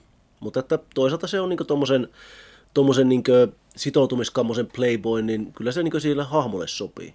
Niin kuin nämä on semmoisia nyansseja, jotka on varmasti tuotu tähän kässäriin siitä syystä, että tämä on oikeastaan ainoa Bond-elokuva, joka on kiinnostunut Bondista hahmona. Ja se on tämän elokuvan vahvinta puolta just, että kuinka tässä periaatteessa puretaan Bondin hahmoa ja avataan näitä niin kuin, avataan tätä sielun elämää siellä taustalla. Siis tätähän yritettiin tehdä jo Prosnanin aikana, että sitä niin kuin, aina hetkittäin tuotiin esiin, että, että niin kuin, minkälainen kidutettu sielu siellä kaiken vitsailun ja kuuliuden taustalla oikeasti on. Mutta Brosnanin elokuvat ei koskaan mennyt näin pitkälle. Craig pääsee tosiaan heti ensimmäisessä elokuvassa niin sanomaan jotain tosi olennaista James Bondista. Että niin GoldenEyessa vähän niin yritettiin tehdä sitä, että kun siinä on niin kuin, siinähän on, on, on tämä, että tämä Sean Beanin hahmo on niin tämmöinen Bondin entinen kaveri, joka paljastuu petturiksi, ja sitten meidän pitäisi niin elokuvan lopussa tuntea jotain suurta sympatiaa Bondia kohtaan, kun hän on niin järkyttynyt ja pahoillaan tästä entisen ystävän kääntymisestä, mutta eihän se, niin ei se ikinä oikeastaan toimi. Että tässä elokuvassa Bondia tosiaan kidutetaan sekä fyysisesti että henkisesti. Että paitsi, että häntä niin hakataan sinne, missä päivä ei paista, niin hän menettää elämänsä naisen heti ensimmäisessä seikkailussa. Niin, ja tässä tulee myös se hahmokritiikki, mikä lausutaan ääneen, mikä Judy Denchin M nimenomaan molemmissa elokuvissa lausuu, niin kultaisessa silmässä hän sanoo Pierce Brosnanille erittäin kuuluisasti, että Bond on misogynistinen, seksistinen dinosaurus kylmän sodan jäänne. Ja tässä elokuvassa sitten taas M kutsuu Daniel Craigin Bondia tylpäksi aseeksi, jonka pitäisi välillä ottaa ego pois toiminnastaan tai yhtälöstä tai miten se sitaatti tarkkaan menekään, niin mun mielestäni tässä elokuvassa se ääneen lausuttu kritiikki kantaa koko elokuvan teemana, koska siinä kuultaessa silmässä ongelma on se, että no, meillä on tämä kylmän sodan relikki, mutta edelleen se pelastaa maailmaa ihan helvetin hyvin. Niin, kyllä. Niin tässä oikeastaan se tylppä aseaspekti kantaa koko elokuvan läpi. Niin. Eli se on temaattisesti koherentimpi ja väittäisin sen takia tyydyttävämpi. Ja niin kuin minä tuossa Kultainen silmä jaksossa taisin sanoakin, niin minusta Brosnanin Bond ei edes ole kovin kylmän sodan relikki, että hän on Ysärin Bond enemmänkin. Että se, hänelle, niin kuin, hänelle osoitettu kritiikki on oikeastaan tarkoitettu sille vanhalle James Bondille, joka me nähtiin aiemmissa elokuvissa. Ja että se tuntuu niin kuin... Joo, se oli semmoista sarjan sisäistä metakommenttia, niin. ja tässä kun Dench kutsuu Bondia tylpäksi aseeksi, niin me ollaan nähty mm. jo useammassa toimintakohtauksessa se, että Bond on tosiaan tällainen kone, joka ei pysähdy ennen kuin hän on saanut sen, mitä haluaa. Todella kylmä laskelmaiva kaapin kokoinen tyyppi ja armoton egoisti. Aika hauskasti M myös sanoo kaipaavansa kylmään sotaa tässä elokuvassa. Aivan. Laitetaan elokuvaan se, mikä silloin kulloisellakin kerralla toimii. Niin. Mutta joo, a- aika hyvin sanoit tuonne, että Bond on vähän niin kuin tämmöinen Terminaattori, että se on etenkin tässä, tässä niin alkupuolen tässä parkour-jaksossahan se tulee hyvin ilmi, että siinä on tämä Sebastian Foucault esittämä pommimies juoksee parkouria menemään ja sitten Craigin Bond juoksee perässä seinän läpi, niin kipsiseinän läpi, että no minähän en mitään niin ko- koikkelehtimalla tekemään, vaan niin kuin, tosta vaan. Joo, se on tosi alleviivattua tämä hahmon rakennus, mutta onhan se silti todella hauska toimintakohtaus. Siis Oletteko te nähnyt sen yhden niistä Johnny English-elokuvista? Taitaa olla se toinen uudesti syntynyt. En ole katsonut mitään niistä. Missä, missä mun mielestä parodioidaan tätä kohtausta. Siis ne elokuvathan ei kokonaisuutena ole kauhean hyviä, mutta niissä on joitain välähdyksiä. Niin siinä toisessa elokuvassa tämä Johnny English jahtaa jotain tyyppiä pitkin jotain virastotaloja ja Lontoon katuja ja hän niinku, se niinku pa- toinen tyyppi niin kuin juoksee häntä pakoon ja hän itse vaan kävelee perässä ja menee hissillä ja kaikkea, niin kuin, kun toinen hyppii parkkuuria pitkin portaita ja niin kuin, hän niin kuin vaan tulee sellattiin tosi rauhallisesti siellä perässä ja niin kuin koko ajan tuntuu olevan, niin kuin, kun toinen vähän jää hengähtämään, niin sitten se ilmestyy jostain niin kuin kävellen taas. Okei, okay, täytyy varmaan vilkasta se. Siis se on, joo, se on, se on oikeasti ihan hyvä, hyvä, hyvä vitsi, niin kuin, koska mä aina jotenkin olen yhdistänyt sen tähän Casino Royalen Afrikka-nosturi juoksu taka-ajoon. Mm. Niin parkkuurista puheen ollen tässä elokuvassa on tosi paljon tämmöisiä trendejä, jotka oli isoja juttuja vuonna 2006. Että tässä on tosiaan se Afrikka takaa jo, jossa Bond juoksee tämän tyypin perässä – pitkin kaupunkia ja seinien läpi ja kaikkea samaan aikaan, kun tämä toinen niin kuin hyppii ja tekee semmoisia tosi villejä parkour-liikkeitä mm. ympäri kaupunki. Ja sitten toinen on tämä pokeri. Koska siis alkuperäisessä kirjassahan se peli on ö, Bakkarat, joka on tämmöinen blackjack-tyyppinen peli. Mutta tässä elokuvassa se on vaihdettu Texas Hold'em pokeriksi. Ja kuten kaikki ihmiset vuonna 2006 tietävät, niin Texas Hold'em oli ihan järjettömän suosittua Mm, kyllä. just silloin. Että SubTV esitti niitä World Series of Poker-pelejä öisin. Mäkin muistan teini-ikäisenä kattoneen niitä Joo. monena yönä. Joo, Ja niin kuin, et, mä on, meillä oli ö, lukiokavereiden kanssa järjestettiin pokeriturnauksia, niin kuin, kaikki periaatteessa osasi tämän pelin säännöt, ja se oli o- iso osa tämän elokuvan viehätystä silloin aikana, että tässä on tosiaan tämmöisiä niin kuin jännittäviä pokerikohtauksia. Joo, mä muistan, me kanssa niin opiskelijan boksissa pelattiin Texas Hold'emia. Ja sitten sillä samalla porukalla, ei nyt yhtä aikaa, mutta käytiin katsoa sitä leffaa ja sitten tosiaan fiilisteltiin, että Aa, oli- olipa hieno kohtaus, kun ne tulee se kolmonen ja seiska siinä lopussa. ja, mutta mulle jäi, mulle jäi muuten semmoinen mieleen, kun mä muistan vielä elävästi sen keskustelun, kun me oltiin niin nähty tämä leffa ja puhuttiin sitä jälkikäteen ja sitten yksi tämän pokeriringin kaverista totesi, että no ei se kyllä tunnu yhtään Bondilta. Ai miten niin? No silloin oli vain kaksi mimmiä siinä. Että ai jaa, okei. Okay. Kaksi on ollut semmoinen yleensä keskiarvo. No niinhän se on, mutta että se, niin se fiilis on, että, että on oikeasti Bond on niin hirveä Duracell pupu naisten kanssa, että sillä on neljä tai viiskin. Vaikka me ollaan todettu, että eihän se tosiaan pidä paikkaansa.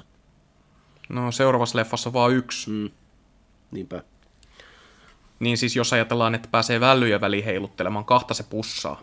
Mutta kuitenkin niin sanoisin, sanoisin nyt vielä sen, että siis tämä Pokeringin niin fiilikset leffasta ylipäänsä oli tosi hyvät, että me pidettiin tätä vähän niin turhan pitkänä niin silloin, mutta että kaikki tykkäs kuitenkin, että, että tämä oli semmoinen niin toimiva Bond, jo- jonka voi katsoa uudestaankin. allekirjoitan erittäin vahvasti tuon pokerikommentin, siis niin kuin se, että se oli tosiaan niin kuin cool juttu silloin, nimenomaan se Texas Hold'em. Tämä oli muuten eka Bond-leffa, jonka mä näin teattereissa, ja täytyy kyllä myöntää, että tämä oli semmoinen kokemus aikanaan, joka räjäytti tajunnan, ja tämä toimii edelleen. Niin, kuin, niin kuin me puhuttiin, niin tämä on niin kuin, paitsi hyvä Bond-elokuva, tämä on hyvä elokuva. Ja siis 2006 ei ollut mitenkään huono elokuva vuosi. Niin jopa siinä joukossa, niin tämähän oli tosi suosittu ja kriitikotkin todellakin arvosti tätä elokuvaa. Että Daniel Craig on ensimmäinen Bond-näyttelijä, joka oli siis miespääosan BAFTA-ehdokkaana tästä. Että hän oli niin kuin, melkein jopa niin Oscar-kahinoissa mukana tällä hänen roolityöllään. Ja että mä, mä muistan mm. sen, että se oli, se oli myös iso juttu niin kuin, kriittisestä näkökulmasta. Mulle on jäänyt myös mieleen se, että toi tunnari soi ihan kaikkialla. Että tässä elokuvassa on tosiaan ö, Chris Cornellin yhdessä David Arnoldin kanssa laatima tämmönen ö, alternative rock-vaikutteinen tunnuspiisi. Ja Tom Arnold, tämä Bond-elokuvien silloinen luottosäveltäjä, niin on sanonut, David. että se... David Arnold. Joo, Tom Arnold on huono koomikko. Hei, hei, come on! Joo, eli David Arnold on sanonut, että tämä tunnari sävellettiin niin kuin siinä mielessä, että siitä tulee niin kuin Bondille tämmöinen vaihtoehtoinen teema, jota voidaan käyttää siihen asti, kunnes lopussa ö, palataan tähän klassiseen teemaan. Mm. Ja se toimii todella hyvin. Et se on tämmöinen kokemattoman agentin teema, ja sitten musiikillisesti lopussa sitten annetaan ymmärtää, että nyt James Bondista on tullut se James Bond, joka me tunnetaan. Mm, kyllä. Joo, tämä on hyvä biisi. Hmm. Et vaikka sitä voi pohtia, että kuuluuko nyt niin kuin rock-tunnari Bondille sen enempää kuin mitä Kasarilla tehtiin vaikka Duran Durania, niin kyllä tämä mun mielestäni on iskevä. Siis siinä on ne, niin kuin, niin kuin David Arnoldista me ollaan puhuttu aikaisemmissakin jaksoissa, että kuinka hän niin kuin on tämmöinen hyvin perinnetietoinen Bond-fani säveltäjänä, niin ö, tässäkin on niitä klassisia elementtejä sen verran mukana, että se kuulostaa Bond-tunnarilta. Joo, ja siis sitten tietenkin lyriikoiden puolesta mä tykkään siitä, että tämä on tosi hahmokeskeinen. Casino Royale on titteli, joka on tosi hankala käyttää, vähän niin kuin Octopusin tapaan, jopa sillä tavalla, että ei, se, sekään ei ole edes siellä missään kohtaa lyrikoissa mukana, paitsi että se ei ole elokuvan nimenä. Niin sitten tämä korvaava nimi You Know My Name, tiedät nimeni, on, se on se sopii Bondille. Siinä on jotain hyvää öykkärimäisyyttä ja se välittömästi muistuttaa sua siitä repliikistä, nimi on Bond, Niin, James Bond. Kyllä. Kyllä. Mä tykkään myös siitä, että kun se tunnari parähtää soimaan siinä öö, tämän Cold Open-jakson jälkeen, niin kuinka se niinku tavallaan, se niinku, kuinka se niinku räjähtää käyntiin oikein. Että on niin jotenkin mahtipontinen ja semmoinen laukkaava, semmoinen hyvällä tavalla ö, eteenpäin juokseva. Niin ja sitten tietenkin se alkutekstijakso, jossa tunnetusti ei ole ö, vähäpukeisia naisia, mikä muistaakseni herätti myös jonkun verran huomiota silloin aikana, että niin kuin kuinka irtauduttiin mm. Bond-sarjan perinteistä, niin on todella tyylikäs tämmöinen niin kuin tämän korttipeliteeman ympärille rakennettu. Korttipelit ja uhkapeli. On siis ehdottomasti Daniel Kleinmanin paras alkutekstijakso, ainakin siihen mennessä. Joo, joo ja siis sehän viittaa siis tuohon niin tämän alkuperäisen Casino Royale-kirjan niin kansitaiteeseen, missä oli just käytetty tätä pelikorttiteemaa. Ja Kleiman otti sen ja lähti niin sitten juoksemaan sen kanssa. Ja se kyllä toimi tosi hienosti. Ja sanoisin, että niin tämä alkute- alkutekstijakso ja se biisin ja taustallinen, se on sekä Daniel Kleimanin että sitten David Arnoldin hienoimpia hetkiä koko sarjassa. Että, että molemmilta todella hyvä veto. Ja aika hauskasti se, että siis tämähän alkaa tämä alkutekstijakso sillä aseenpiippu Iiriksellä, mikä me ollaan yleensä totuttu näkemään niin ihan ensimmäiseksi että siinä on, on tämä, että niin Bond kääntyy kohti kameraa ja laukaisee, ja sitten se tosiaan räjähtää soimaan tämä You Know My Name. Siis niillä oli varmaan tässä Craigin aikana jotenkin epäselvyyttä, että mihin kohtaan se aseenpiippujakso pitäisi niin oikeasti laittaa, koska seuraavassa leffassa se tulee just ennen lopputekstejä. niin, niin. Ja Skyfallissa myös. Joo, mm. kyllä. Ja Spectressä Sam Mendes sai vihdoin toisella yrittämällä laitettua sen elokuvan alkuun, ja sitten hän pilasi sen tekstiplanssilla, joka tulee välittömästi sen jälkeen ja pysäyttää sen alun rytmin. Oh my god. Onko se sitten No Time to Die elokuvan keskellä? Mehän ollaan nähty, kun Daniel Craig pyörähtää trailerissa, ja siinä on hiukan semmoinen aseenpiippu Iiristä muistuttava hetki, niin, niin, niin. se voisi ihan olla, hyvin olla siellä keskellä. Niin, niin se on, se on Bond kävelee jossakin pimeällä käytävällä, sitten kuuluu Blofeld, hello James, ja sitten päällä ja sitten se vaan loppuu. niin, niin. End of part one. part two ilmestyy kolmen vuoden päästä. Mutta ainakin ne onnistunut tekemään siitä asenpiippu-efektistä äh, uudelleen säväyttävän. Mm. Sehän on todella cool ja oikeasti onnistuu ravistelemaan, että se niin kuin efekti, joka on nähty 20 kertaa, niin se on saavutus, että mm. se onnistuu vielä ravistelemaan. Mm, kyllä. Ja kyllähän tämä elokuva muutenkin niin onnistuu tosiaan ravistelemaan, että me ollaan jo mainittu pari kertaa tämä kuuluisa kidutuskohtaus, mikä niin kuin, että silloin kun se Tämä kohtaus on siis suoraan kirjasta, että siinähän niin Bond sidotaan alasti tuoli ja sitten sitä hakataan mattopiiskalla jalkojen väliin. Ja että sitten kun se tulee, tulee tässä elokuvassa, missä niin Le Chiffre hakkaa tämmöisellä köydenpätkällä häntä, ja että, sä, niin kuin, tota, että vuonna 52-53, kun tuota kirjaa kirjoitettiin, sitä pidettiin tosi shokeeraavana ja jopa niin vähän mauttomana sitä, sitä niin kuin, tätä kidutusta, että hakataan miestä kiveksillä. Ja Ian Fleming vähän, vähän ehkä niin typerästi, no, hänen, hänelle tyypillisen mahtipontisen tapaan, kun hänelle kysyttiin, että, no, että miksi sä laitat tuommoisen niin överin väkivaltakohtauksen tähän, niin se, että ai tämä on susta överiä, käys kattoo Auschwitzia ja Bergen-Belsenia ja no, noita, että ah. Että hän siis niin perusteli, että koska maailmassa tapahtuu holokaustin kaltaisessa pahuutta, niin sitten kirjassa voi tapahtua tällaista pahuutta. Että, oh, okay. Mutta se on mutta sekin kanssa tehdään tässä elokuvassa sellattiin itsetietoisesti, että kun tämä kidutuskohtaus alkaa, niin Le Chiffre toteaa Bondille, että hän ei ole koskaan ollut kauhean monimutkaisten kidutustapojen mm. fani. Mikä on niinku ihan suora viittaus näihin aiempiin elokuviin, joissa me ollaan nähty kaikenla- kaiken maailman timanttilaasereita ja muuta. Joo, joo kuolemanansa. Niin, ja jotain niin kuin, mitä meriahven altaita. Joo, Huominen ei koskaan kuole leffassa Pierce Brosnanille esitellään semmoinen monimutkaisten kidutusveitsien kokoelma, että kohta tökitään sua tällä ja sen jälkeen vedän sua tällä ja käytä viimeksi mm. tota, se on inhottavan näköinen. Niin, niin. Joo, mutta se on niin kuin silleen hauska ajatella, että kun Fleming kirjoitti Casino Royalen ensimmäisenä Bond-romaanina, niin ja hänellä ne kidutustavat alkoi niin kuin siitä mennä koko ajan överimmäksi ja överimmäksi. Ja niin kuin karata tästä todellisuudesta. Kun sitten taas näissä elokuvissa ollaan niin kuin oltu alusta lähtien tosi, tai niin kuin aika alkuvaiheesta jo niin tämmöisten tosi överien kidutustapojen maailmassa. Ja nyt sitten tämmöttiin hyvin itsetietoisesti todeta, että joo, että ne muut elokuvat, ne oli vähän överejä, mutta siis että nyt, nyt me vittu hakataan sua palleille. niin. Ja siinähän on myöskin tämmöinen, niin kuin, e- eka kertaa Craigin puolesta tulee tämmöinen pieni niin kuin homoseksuaalinen värinä siinä.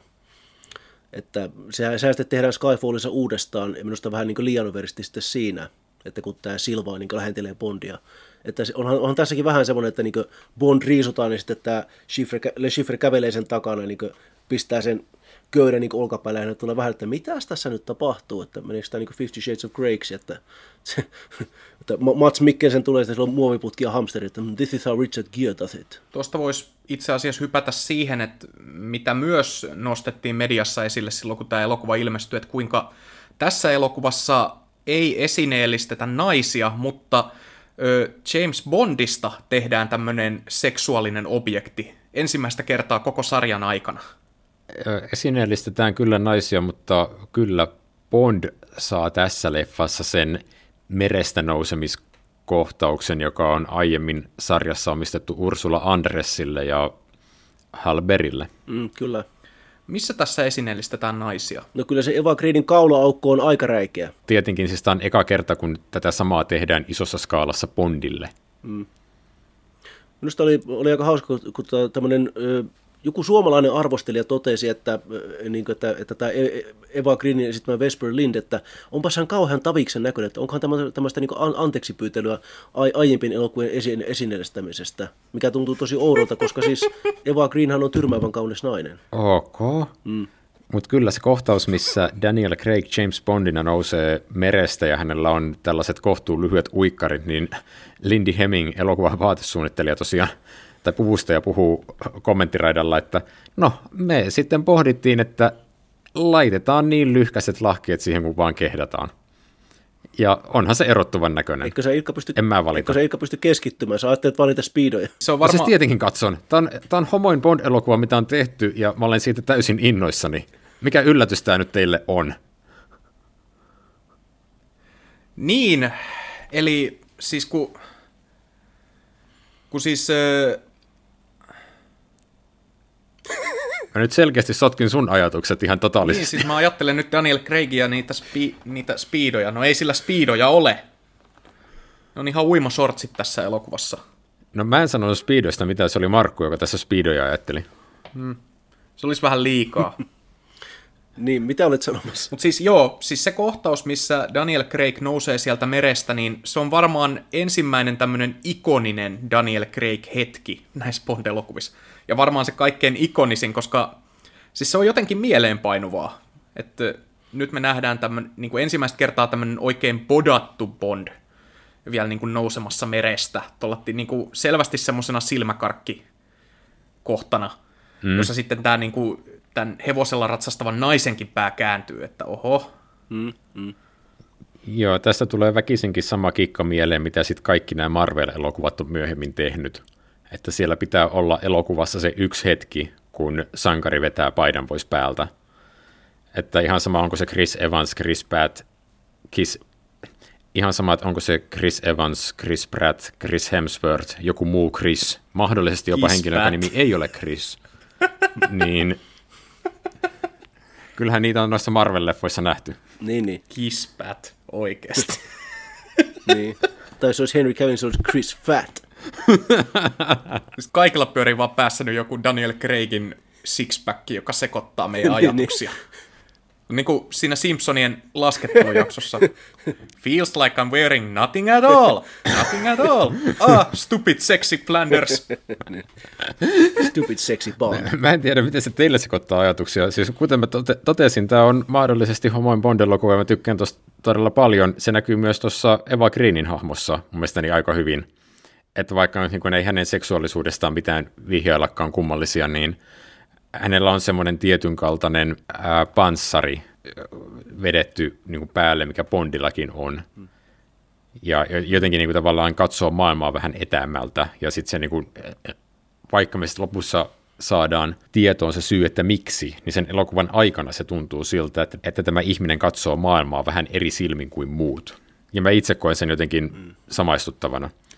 Niin, koska koko ajanhan tämä hahmo, niin hän piilottelee jotain sekä Bondilta että katsojilta. Eli lopussahan käy sitten ilmi, että hänellä on ollut tämmöinen poikaystävä, ja sitten, että tämä salaperäinen rikollisjärjestö kiristää Vesper Lindiä, että, että me tapetaan sun poikaystävä, jos sä ettei niin kuin me halutaan.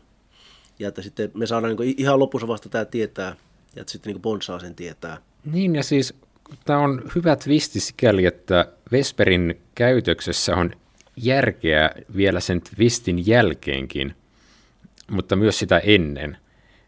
Ja ne niin kuin molemmat toimii sekä tietysti tämän tarinan ehdoilla, mutta sitten sen niin kuin hahmon ehdoilla, mitä sä pystyt siitä itsenäisesti pyörittelemään. Mä tarkoitin tuolla, että se toimii twistin jälkeen sitä, että kun Bond on hävinnyt Le Chiffrelle pokeripöydässä, niin Vesperillä olisi valtuus antaa Bondille vielä uusi rahaerä, jolla päästä peliin uudestaan mukaan.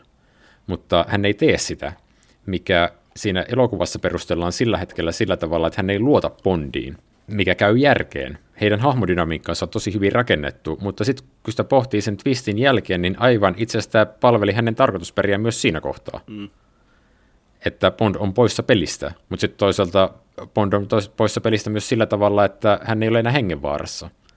Että Vesper pystyy myös tavallaan suojelemaan Bondia sillä niin kuin liikkeellä.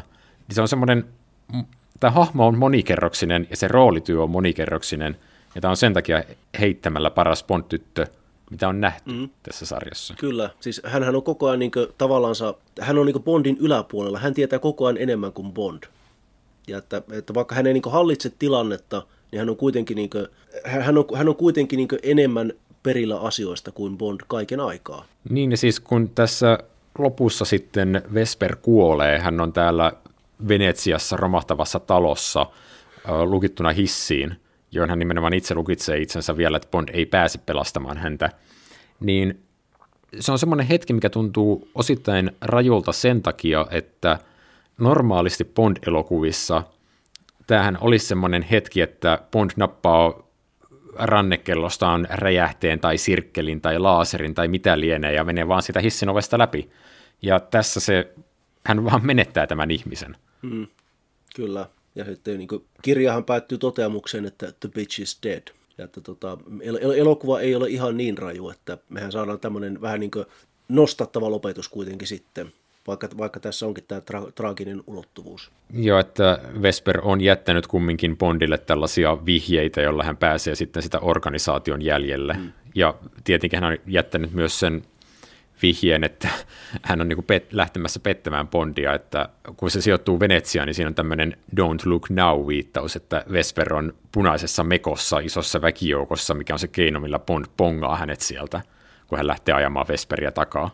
Niin, kyllä, totta. Niin se nyt ei oikein voi olla sattuma, että Vesper on päättänyt laittaa sellaisen päälleen. Mutta jos hahmoista puhutaan, niin meidän pitäisi varmaan vielä nopeasti Le Chiffre noterata. Mä tykkään Mads Mikkelsonista tässä. Että vaikka hänestä on tullut semmoinen Hollywoodin vakipahis, niin mun mielestä ei, tässä hän on hyvin nimenomaan roolitettu. Että hän ei ole mikään semmoinen Marvel-konna, joka on tuhoamassa koko maailmaa, vaan hän on semmoinen middleman. Mm, kyllä. Että hän, hän on niin samaan aikaan tämmöinen hienostunut konna, joka ei haluaisi liata käsiään, mutta jos on pakko, niin hän tekee sen. Se on mun mielestä niin kuin kiva, miten hienovaraisesti se hänen hajoaminen tässä lopussa tehdään. Että siinä vaiheessa, kun hän oikeasti rupeaa kiduttamaan Bondia ja yrittää saada hänet murtumaan niin kuin just näillä paljastuksilla, että näyttää siltä, että sinun ystäväsi Mathis olikin oikeasti minun ystäväni Mathis. Ja kaikkea tämmöistä, että se niin kuin, kuinka hän käyttää niin kuin psykologiaa siinä, mm. että hän yrittää saada Bondin puhumaan ja paljastamaan tämän mm salasanan. Kyllä. Niin kuin viimeisenä keinonaan, niin siinä niin kuin kohtauksessa, kun hän hikoilee ihan täysillä siinä ja kaikkea, niin siinä niin kuin näkyy semmoinen hermostuneisuus, että tyyppi, joka tietää niin kuin olevansa hetki hetkeltä lähempänä kuolemaa, semmoinen epätoivo paistaa. Niin hän, hän vetää sen hyvin. Ja sitten sitä ennen hän on kuitenkin niin jotenkin kylmän viileä ja semmoinen analyyttisen oloinen numerotyyppi, että se vaan toimii. Mut niin kuin mun mielestä tämä elokuva ylipäätään on niin kuin tosi hyvin kästetty. Et ei ole sattumaa, että Mats Mikkelsen ja Eva Green ja tietenkin Daniel Craig on edelleen niin kuin iso, isoja tähtiä mm, kaikki. Kyllä. Et kaikille riittää töitä ihan isoista elokuvista. Mm. Mä, mä, mä tykkään myös, tota, tässä on tämä Mathisin hahmo, mikä on tämmöinen hyvin tyypillinen Bond-elokujen tämmöinen niin Bondin apuri tai tämmöinen niin kuin, vähän niin kuin jopa mentor-hahmo, eli tämä Giancarlo Gianninin esittämä ranskalaisagentti. Ja hän on myös tosi hyvä. Että sehän, sehän sitten tuodaan seuraavaan elokuvaan takaisin, koska Giannini on tosi, tosi karismaattinen ja sitten hän on kuitenkin semmoinen, vähän semmoinen inhimillinen ja lämmin, niin kuin näiden tyyppien kuuluu ollakin. Joo, ja sitten tässä on Jesper Christensen, joka tullaan sitten näkemään myöhemmin Joo. myös Kreikin Bond-leffoissa. Mutta mä sanoisin, että paitsi että elokuva on hyvin roolitettu, niin pakkohan täällä on myös kiittää tätä hahmotyötä, mikä on lähtee ihan käsikirjoituksesta liikkeelle ja jatkuu sitten tietenkin näyttelijän työssä. Hmm. Että kyllä tätä vastakkainasettelua Schifren ja Bondin välillä on tosi miellyttävää seurata. Ensin pokeripöydässä ja sitten tietenkin lopuksi siellä kidutuskohtauksessa, kun kaksi miestä ottaa jatkuvasti mittaa toisistaan korviensa välissä. Siinä on jatkuvasti semmoinen taisto käynnissä, että kumpi on henkisesti niskan päällä. Ja tämä jatkuu ihan sinne kidutuskohtaukseen asti, jossa Bondilta on riisuttu kaikki kirjaimellisesti vaatteita myöden ja niin kuin hänen kasvoiltaan nähdään pakokauhu, kun hän tajuaa olevansa pohjalla. Ja ainoa keino, mitä hän pääsee tästä eteenpäin, on se, että no, epämääräisellä sisulla bluffaa eteenpäin, koska hän tietää, että myös Le Chiffre on pohjalla Kyllä. ja umpikujassa. Joo, ja hän sitten kaivaa niin sen ego, egonsa niin viimeiset rippeitä, kettuulee sille päin naama, vaikka hän on niin menettää miehuutensa. Että tämmöinen hyvin Ian Flemingmainen emaskuloiva hetki, että, että nyt, nyt, nyt sä, sä, menetät, sä menetät kohta niin jopa niin kuin, siis pallis, jos sä et puhu, mutta Bond ei vain voi antaa periksi, että tämä, tämä tylppä esine, niin hän vain niin puree hammasta ja päättää kestää tämän, että, että okei, mä voin kuolla, mutta Le Chiffren on kuoltava myös. Ja se on kyllä, se on kyllä hieno hetki. Mm. Leffan näyttelijöistä vielä Jeffrey Wright, joka esittää Felix Leiteria. Mm. Kyllä. Tykkään hänestä todella paljon tässä. että Jeffrey Wright on hyvä näyttelijä. Mielestäni hänellä on tässä jotain energiaa, mitä hänestä ei kovin usein päästä näkemään. Ei edes seuraavassa leffassa, jossa hän on uudestaan mm, samassa kyllä. roolissa. Joo, hän ei ole ensimmäinen. hän, hän selkeästi jotenkin nauttii tästä leffasta, mm. tai tämän tekemisestä ainakin. Kyllä. Niin ja se, se että on tosiaan, hän ei ole edes ensimmäinen afroamerikkalainen Felix Leiter, vaan siis tuossa Never Say Never Againissa oli Bernie Casey, joka esitti tämmöistä mustaa fiiliksiä. Mutta kuten sanottu, siis Jeffrey Wright on erinomaisen hyvä casting täh- tälle hahmolle. Että toivottavasti häntä nähdään No Time to Die sitten lisää. Mm, ainakin hän on trailereihin asti mm. päässyt. Nyt kun näistä leffojen tekijöistä puhuttiin, niin tämä menee jälleen kerran name-droppailuosastolle, mutta nyt on pakko mainita Peter Lamont, elokuvan tuotantosuunnittelijalle. Tämä oli viimeinen leffa. Hän on ollut kaikissa Bond-elokuvissa, tai ei nyt kaikissa Bond-elokuvissa mukana, mutta hän on ollut Bond-sarjassa mukana kultasormesta alkaen. En muista, että mikä hiton tuotantoassistentin rooli hänellä silloin mahtoi olla, mutta pitkään teki. Kyllä. Mittava ura, jolle on pakko nostaa hattua. Mm. Ja kyllähän niin tämä, etenkin tämä Casino Lavaste niin on todella komea. Tässähän niin Casino Royalessa on, on se, että me aiemmin mainittiin se, että Bond-elokuvat yleensä niin pyrkivät menemään eteenpäin, että ei, ei ole niin samassa paikkaa liian kauan, mutta että tässä elokuvassa nimenomaan täytyy pitäytyä tässä pelipöydän ääressä, niin on tärkeää, että sitä on mielenkiintoista katsoa ja että se on niin semmoinen visuaalisesti stimuloiva kaiken aikaa. Ja kyllähän se tässä on. Joo, kun se elokuvan alkuosa ja loppuosa on enemmän sit sitä perinteistä bondia, että pusketaan eteenpäin lokaatiosta toiseen niin. tai huoneesta toiseen, vaikka pysyttäisiin samassa kaupungissa. Hmm. Siihen liittyen tämä on teknisesti tosi hyvin tehty. Tämä rullaa aivan erinomaisesti. Martin Campbell vetää todella hyvää toimintaa Musta tuntuu välillä, että tämä näyttävinkään toiminta siellä elokuvan alkupäässä ei ole ihan, se ei tunnu ihan Bondmaiselta, mutta mä en tiedä, onko se huono asia. Mm. Siis tietenkin siellä on sellaisia niin kuin juttuja, että hypitään sadan metrin korkeudessa nosturista toiseen. Onhan ne niin kuin näyttävää katsottavaa joka kerta, mutta tässä ei ole sitä erikoisvarusteltua autoa, jos nyt saatte ajatuksen päästä mm, kiinni. Kyllä, kyllä, totta kai. Että Q ei ole vielä tässä elokuvassa mukana, eikä seuraavassakaan. Mutta yhtä kaikki toiminta on tosi terävää. On. Mahdollisesti jopa sen ansiosta. Mm. Joo, t- tässä on nyt sitä, mitä me kaivattiin noihin Daltonin elokuviin, että vähemmän gadgetteja ja enemmän sitä niin päälle puskevaa toimintaa realistista toimintaa. Ja kyllä tässä elokuvassa toimii todella hyvin, että jos pitää jotain risuja antaa tälle elokuvalle, niin kyllä tämä musta on ehkä hiukkasen liian pitkä. Että sitten aivan se loppuosa, missä, me, missä tämä Vesperin petollisuus paljastuu, niin se tuntuu vähän semmoiselta päälle liimatulta, että kun meidän pääpahis on kuollut, niin elokuva jatkuu sittenkin. Että siinä kohtaa mulla itsellä tuli teatterissa vähän semmoinen, että mä niin vähän aloin niin tuolissa pyörimään, että, että kauanko tämä nyt vielä kestää. Joo, tämä on uusi, uusintakatselulla tosi paljon helpompi mm. sulattaa, mutta toi pituus on se, mikä mullekin tästä nousee mieleen, että ehkä ainoana isona moitteena, tai ei sekään ole välttämättä iso moite oikeasti, mutta isoin panamoitteena, mikä tulee ensimmäisenä mieleen. Mulle se ongelma on ehkä siellä alkupäässä, kun Bond selvittää tätä terroristijuonta henkilöstä toiseen, niin se jotenkin, en mä tiedä miten mä sitä tiivistäisin, mutta sekin vaatii semmoista aika paljon paneutumista ennen kuin me päästään siihen Casino Royaleen. Niin, niin. No mutta mä sanoisin, että kyllä tämä niin pituus on sillä puolusteltua, että, että meillä, annetaan, niin kuin, meillä annetaan aikaa niin totuttautua uuteen Bondiin, että me saadaan vähän niin hänestä kiinni, että millainen hahmo hän on. Että sitten kun me viimein ollaan sillä Casino Royalessa, niin sitten niin tulee semmoinen, että aa no niin, että nyt päästään viimein tosi toimiin. Joo, ja se on mielenkiintoista, että tämä on Bond-elokuva, jossa näyttävin toiminta on siellä alkupäässä. Mm, mm. Että sitten tämä menee enemmän semmoiseen thrilleriosastoon, ja tässä on enemmän, tai eniten thrilleriä tässä elokuvasarjassa sitten Istanbulin. Mm, kyllä. Joo, onhan tässä sitten loppupuolellakin on se hieno tappelu siellä portaikossa, missä on taas tosi vahvat Jason Bourne-vipat. Joo, ja tietenkin Venetsiassa romahtavassa talossa, mutta... Niin, niin kyllä. Mutta yhtä kaikki tämä on, kuten Joonas sanoi alussa, niin tämä on hyvä elokuva. Piste. Paitsi että tämä on hyvä Bond-elokuva, paitsi että tämä on hyvä viihde-elokuva, niin tämä on hyvä elokuva. Kyllä. Ja sarjan sisällä tämä on mun suosikki. Tekee mieli vieläkin antaa vähän risuja tästä elokuvasta. Mä en ole koskaan oikein pitänyt siitä Venetsia-jaksosta tässä elokuvan lopussa. Että vaikka se on niin kuin selkeä kolmas näytös, ja että nyt päätetään tämä tarina, niin jotenkin tämän elokuvan luonnollinen loppu tuntuu aina olevan siinä heti sen Casino Royale-jakson jälkeen.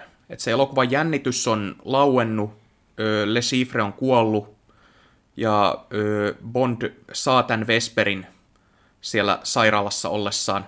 Niin se Venetsia-jakso tuntuu aina vähän semmoiselta ylimääräiseltä sen jälkeen, että sitä, se ei niin kuin, tekijöiden täytyy niin kuin periaatteessa aloittaa kokonaan uudelleen se jännityksen rakentaminen – mm. jotta saadaan tämä loppu kuntoon. Siis vähän samanlainen ongelma kuin mikä mulla on jossain Django Unchainedissa, että se loppu ei tunnu luontevalta. Joo, ja se just Django on siitä hyvä esimerkki, ja mulle tulee mieleen tuorempana tämä yksi uudempi tähtien sota-elokuva Last Jedi, että kahden tunnin kohdalla tietty hahmojännite on kaikki purettu, ja meillä on näyttävä toimintakohtaus, mm, kun tämä Snoke on otettu hengiltä – ja sitten Rein ja Kailon hahmot on niin kuin lähentyneet toisiaan ja ajattelee, että okei, nyt niin kuin seuraavassa osassa päästään näkemään, että mihin tämä kehittyy. Ei kun A, elokuva jatkuu vielä puoli tuntia. Mm, joo, aika hyvä vertaus kyllä. Että samaan tapaan mä sanoisin, että, että myöskin The Last Jedi on siitä huolimatta yksi parhaita Star Warsia. Yikes, controversial. Joo, ei todellakaan mennä siihen, että Joo, ei, men, ei mennä nyt siihen. Se, seuraavassa elokuvassa jatkettiin Joo, sitä tarinaa. Koska valitettavasti meidän on mentävä Casino Royale 67 ja vähän myös Casino Royale 54. Ei, ei käytetä niihin hirveästi aikaa, koska minä en ole salannut sitä asiaa, että minä inhoan Casino Royale 67 sydämeni pohjasta. Se on elokuvallista kiveskirutusta. Kaksi tuntia kymmenen minuuttia. Minä aikaisemmin mä sanoin, olikohan ekassa jaksossa kutsuin tuottaja Charlie Feldmania roskatuottajaksi. No se ei ihan pidä paikkaansa. Hän on tehnyt paljon hyviä elokuvia, mutta kun hän silloin 60-luvulla sai Casino Royalen oikeudet käsiinsä, niin hän päätti tosiaan, että hän ei teekään Ionin kanssa tätä virallista Bond-elokuvaa, koska hän ei saanutkaan sitä mitä 75 prosenttia tuotoista, vaan hän lähtee tekemään tästä sitten oman elokuvansa Columbian kanssa – joten hän päätti tehdä sitten parodian, ja hän päätti tehdä nimenomaisesti tuottajan elokuvan. Ja se tarkoittaa sitä, että ei ole väliä, että onko elokuvassa tarinaa, pääsee, että siinä on paljon värejä, paljon musiikkia, paljon huumoria niin sanotusti ja paljon isoja tähtiä. Ja että sitten tehdään tämmöinen sillisalatti ja lykätään se screenille ja viedään rahat kotiin tästä James Bond-ilmiöstä. Niin siis pari vuotta aiemmin Feldman oli tuottanut tämmöisen elokuvan kuin Hey Pussycat, joka on vähän samankaltainen, öö, miten se nyt sanoisi, absurdi överikomedia. Mm, kyllä. Jossa vaan tapahtuu kummallisuuksia ja juostaan paikasta toiseen ja on paljon isoja tähtiä, mukaan lukien Ursula Andres sekä sitten myös tässä Casino Royalessa olevat toi Woody Allen ja Peter Sellers. Niin, kyllä. Joo, siis tässä Casino Royale 67 elokuvassa käydään olikohan yhdessä kohtauksessa käydään Casino Royale kasinolla, jossa sitten Orson Wellesin esittämä Le Chiffre ja Peter Sellersin esittämä äh, agentti Evelyn joku, hän on olevinansa James Bond, ja he sitten siinä ovat, ovat vastatusten, ja äh, Peter Sellersin esittämä agentti voittaa tämän korttipelin, jonka jälkeen Orson Wellesin Le Chiffre sitten kaappaa tämän agentin ja kiduttaa häntä tällaisella psykedeellisellä mindfuck-jaksolla, joka ei ole yhtään kiinnostava eikä yhtään hauska. Kuten ei ole tämä elokuva ylipäänsä itsekään. Että, siis, jos, jos minä yrittäisin jotenkin niin summata tämän elokuvan juonta, siis Casino 67 juonta, niin siis tässä on Sir James Bond, jota esittää David Niven, jota yhdessä vaiheessa harkittiin oikeaksi James Bondiksi. Ja sitten elokuva alkaa sillä, että M, jota esittää John Huston – tulee tämän David Nivenin esittämän Bondin puheelle jonnekin hänen kartanonsa, yrittää saada häntä takaisin kentälle. Ja jos kuulostaa, että minä vedän näitä asioita hatusta, niin se pitää paikkansa, koska minä yritän muistella elokuvaa, jonka olen nähnyt pari kertaa, ja niin joka kerta joudun katsomaan sitä niin pikakelauksella, koska tässä ei ole päätä eikä häntää. Alussa David Nivenin Bond on jossain linnassa kauniiden naisten kanssa, sitten yhtäkkiä jostain syystä Peter Sellersin esittämä agentti, hänestä tehdään Bondia. Sitten tässä tulee Woody Allenin esittämä Jimmy Bond, joka on ilmeisesti David Nivenin poika. No, tässä tulee myös Ursula Andres mukaan, joka esittää Vesper Lindia, Kyllä. joka esittää myös James Bondia. Joo, ja, sit, ja sit, sit... Joonas on tainnut jossain vaiheessa muistella, että Bondin koodinime on annettu joskus useille ihmisille niin, tai hahmoille, niin tämä on siis se elokuva, missä se tapahtuu. Joo, kyllä. Ja, ja siis... Siis mä puhuin 00-agentin. Niin 007 nime, koodinimestä. Ei, vaan 00 yleisesti. Um, Siinä yhdessä leffassa on se Pelle, 005. Ää, no, Octopusissa on. Joo, mm. no mutta... M- Mutta siis joka tapauksessa tämän elokuvan voinne just summata sillä, että Feldman päätti tehdä crazy komedian – johon vaan värvättiin kaiken aikaa uusia käsikirjoittajia vetämään uusia kohtauksia. Ja onko tässä lopulta kuusi ohjaajaa vai kuinka monta? Joo, siis... Jotka on sitten palastellut tätä kasaa aina, kun sitä on jossain määrin tehty ja No, eihän tässä ole mitään päätä eikä häntä. Joo, tässä siis niin palkattiin ohjaajia ja annettiin ohjaajille potkut, palkattiin käsikirjoittajia, annettiin heille potkut, ja sitten että jos kävi niin, että joku Feldmanin tuntema kaveri sattui olemaan Lontoossa käymässä, kuten vaikka Peter O'Toole, niin hänet sitten kutsuttiin, että no tuu käymään kuvauksissa ja tee tämmöinen lyhyt cameo-rooli. Ja niin siinä hengessä tässä elokuvassa tosiaan nähdään William Holden, nähdään parissa kohtauksessa. Hänkin esittää agenttia, olisiko jopa niin, että hänkin esittää James Bondia jollain tavalla. Ja että sitten yhdessä vaiheessa tämän elokuvan päähenkilö muuttuu James Bondista Bondin ja Mata Harin tyttäreen Mata Bondiin. Ja sitten tässä on pitkä jakso, jossa tämä Mata Bond seikkailee tämmöisessä psykedeellisessä Länsi-Saksa-kohtauksessa rautaisiripun takana, vaikka hän on koko ajan jossakin lavasteissa Englannissa. Ja siis, jos tämä meidän selitys kuulostaa sekavalta, niin tämä elokuva itse on vielä sekavampi. Että tähän on tosiaan vaan laitettu kohtauksia toisensa perään ja luotettu siihen, että tämä psykedeellinen, nämä värimaailma, tämä musiikki niin pitää katsojien mielenkiintoa yllä. No, ei se pidä. Ei se pidä. Tässä on tullut aiemmin varmaan luonnehdittua tätä elokuvaa crazy komediaksi, mutta se ei ole hauska. Ei, siis... Tämä, siis okay, mä en katsonut tätä vuoden 67 Casino Royalea uudestaan tätä podcastia varten, koska mä oon katsonut sen joitain joitain vuosia sitten – ja se oli mahdollisesti pitkäveteisin elokuva, mitä mä olen ikinä nähnyt, ja tämä sisältää kaiken maailman viiden pennin taideturaukset sekä vielä halvemmat tusinatoimintaelokuvat. Tässä ei ole mitään, mistä ottaa kiinni, vaikka tässä on rahaa ja isoja tähtiä paljon. Niin, kyllä. Että se aj- ajatuksena oli, että tämä leffa niin tulee ulos vuonna 67. Alun perin sen piti olla niin jouluna 67 ja että sitten tämä virallinen Bond-elokuva Elät vain kahdesti tulisi kesällä 67. Ja, ja niin kuin, tässä niin kuin, tavallaan yritettiin välttää sitä, että nämä elokuvat ei kilpaile päällekkäin, mutta että sitten Columbia Pictures tarvitsi kipeästi niin hittiä, niin he sitten määräsi, että elokuva Casino Royale 67 niin laitetaankin sitten ulos jo keväällä 67, melkeinpä niin voi sanoa keskeneräisenä, mutta että ei sillä ole mitään väliä, koska täällä, täällä elo, tässä elokuvassa ei ole mitään järkeä, vaikka se, on, vaikka se olisi laitettu niin tyyliin, va, vaikka niin olisi leikattu puolet pois ja se olisi loppunut kesken kaiken, niin se olisi ollut ihan yhtä järkevä ja älykäs elokuva. Oliko Joonas niin, että sä et ole nähnyt tätä ollenkaan? Mä oon aloittanut sen. Sitten mä päätin, että elämä on liian lyhyt. Me ei, me ei tällä kertaa olla sulle vihaisia, koska me ei haluta alistaa sua tälle elokuvalle. Älä katso, älä. Joo, siis se kun me käsiteltiin Octopusin jaksossa tämä Älä kieltäydy kahdesti elokuva ja sä vaan kuittesit, että sä et ole nähnyt, niin sä voitit silloin sen kyseisen jakson ja sä voitat sen edelleen, että sä oot tehnyt oikean ratkaisun. Mm.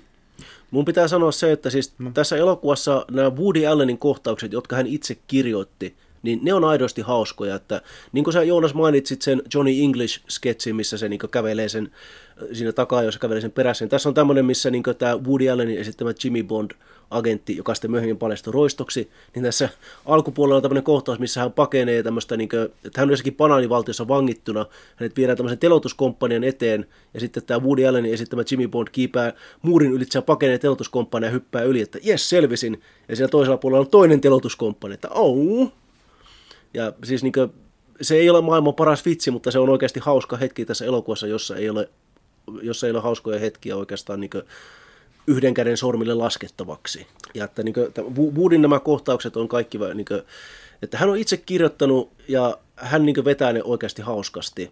Ja jos teistä kuulostaa siltä, että elokuva, jossa Woody Allen on parasta antia, on ongelmallinen, niin you would be right. Siirrytäänkö vielä ajassa taaksepäin vuoteen 54? Siirrytään jolloin ilmestyi kaikkien aikojen ensimmäinen James Bond-filmatisointi. Osana tällaista nykyään kutsuttaisiin varmaan antologiasarjaksi Climax-niminen Jenkki-TV-sarja. Eli kun Fleming oli koittanut saada Bondia monella keinolla valkokankaalle, niin ensimmäisen kerran hän myi Casino Royalen oikeudet tällaiseksi noin tunnin mittaiseksi televisiojaksoksi. Joo, se oli tämmöinen niin televisioteatterin tuotanto, joka ilmeisesti kuvattiin niin suorana lähetyksenä. Ja se kuvattiin, kuvattiin väreissä, mutta että tämä itse niin tämä nauhoitus katosi moneksi vuodeksi. Siitä on sitten tämmöinen mustavalkoinen versio, joka löydettiin jostakin niin holvista 80-luvun alussa. Ja tätä, tämä elokuva, tai elokuva, elokuva tämä, tämä jakso on virallisesti julkaistu muistaakseni jonkun tämmöisen jonkun niin Bond-boksin tämmöisenä ekstra materiaalina. Ja että jos, jos nyt on sitä mieltä, että haluaa tämän välttämättä nähdä, niin se saattaisi löytyä YouTube-nimisestä palvelusta hakemalla ihan Casino Royale 54 nimellä. Emme toki sellaisen kehota, koska emme ole varma, onko se laillista katsoa. Mutta minä olen tämän katsonut ja Irkka on tämän katsonut. Siis onhan se laillista katsoa, se on laitonta ladata. Oliko sä Jaanos nähnyt? Hiljaista on. Hiljaista on. No, ei tässä paljon katsottavaa kyllä ole. Että... Joonas on poistunut keskustelusta. niin no, sanotaan nyt, että... Joo, siis niin. no, jos mä äskeisestä leffasta sanoin, että se on äh, pitkäveteinen ja että se oli ihan liian pitkä, niin tämä on sentään niin kuin kohtuun napakka. Ja että tämä seuraa sen kirjan ydintä tosi napakasti. Hmm. Ö, isoin muutos lienee se, että Bond ei ole britti, vaan hän on sitten jenkkiagentti. Mm. Ja että kun hänellä on Lighter-niminen hahmo apunaan, niin tämä Lighter on sitten puolestaan britti nimeltään Clarence Lighter. Mm. Kyllä. Ja sitten Vesper Lindin hahmo on muutettu, hän on, hänen nimensä on sitten Mathis. Valerie Mathis. Valerie Mathis, kyllä. Ja Le Chiffre on periaatteessa oma itsensä. Eli tämä niin kuin, e, ensimmäinen puoli, puolisko on niin kuin, tätä korttipeliä siellä kasinolla ja sitten toinen puolisko on sitä, että Mathis ja hänen korstonsa uhkailevat sitten Bondia ja tätä Vesper-hahmoa, jonka nimi on muutettu. Ja tässä on myös mukana tämä kidutuskohtaus, ei tietenkään niin graafisena kuin mitä se on tässä 2006 elokuvassa, eli se on tehty niin, että Bond on niin laitettu kylpyammeeseen, hänen jalkansa on nostettu ylös ja sitten Le Chiffre vääntää tämmöisellä työkalulla hänen varpaitaan rikki.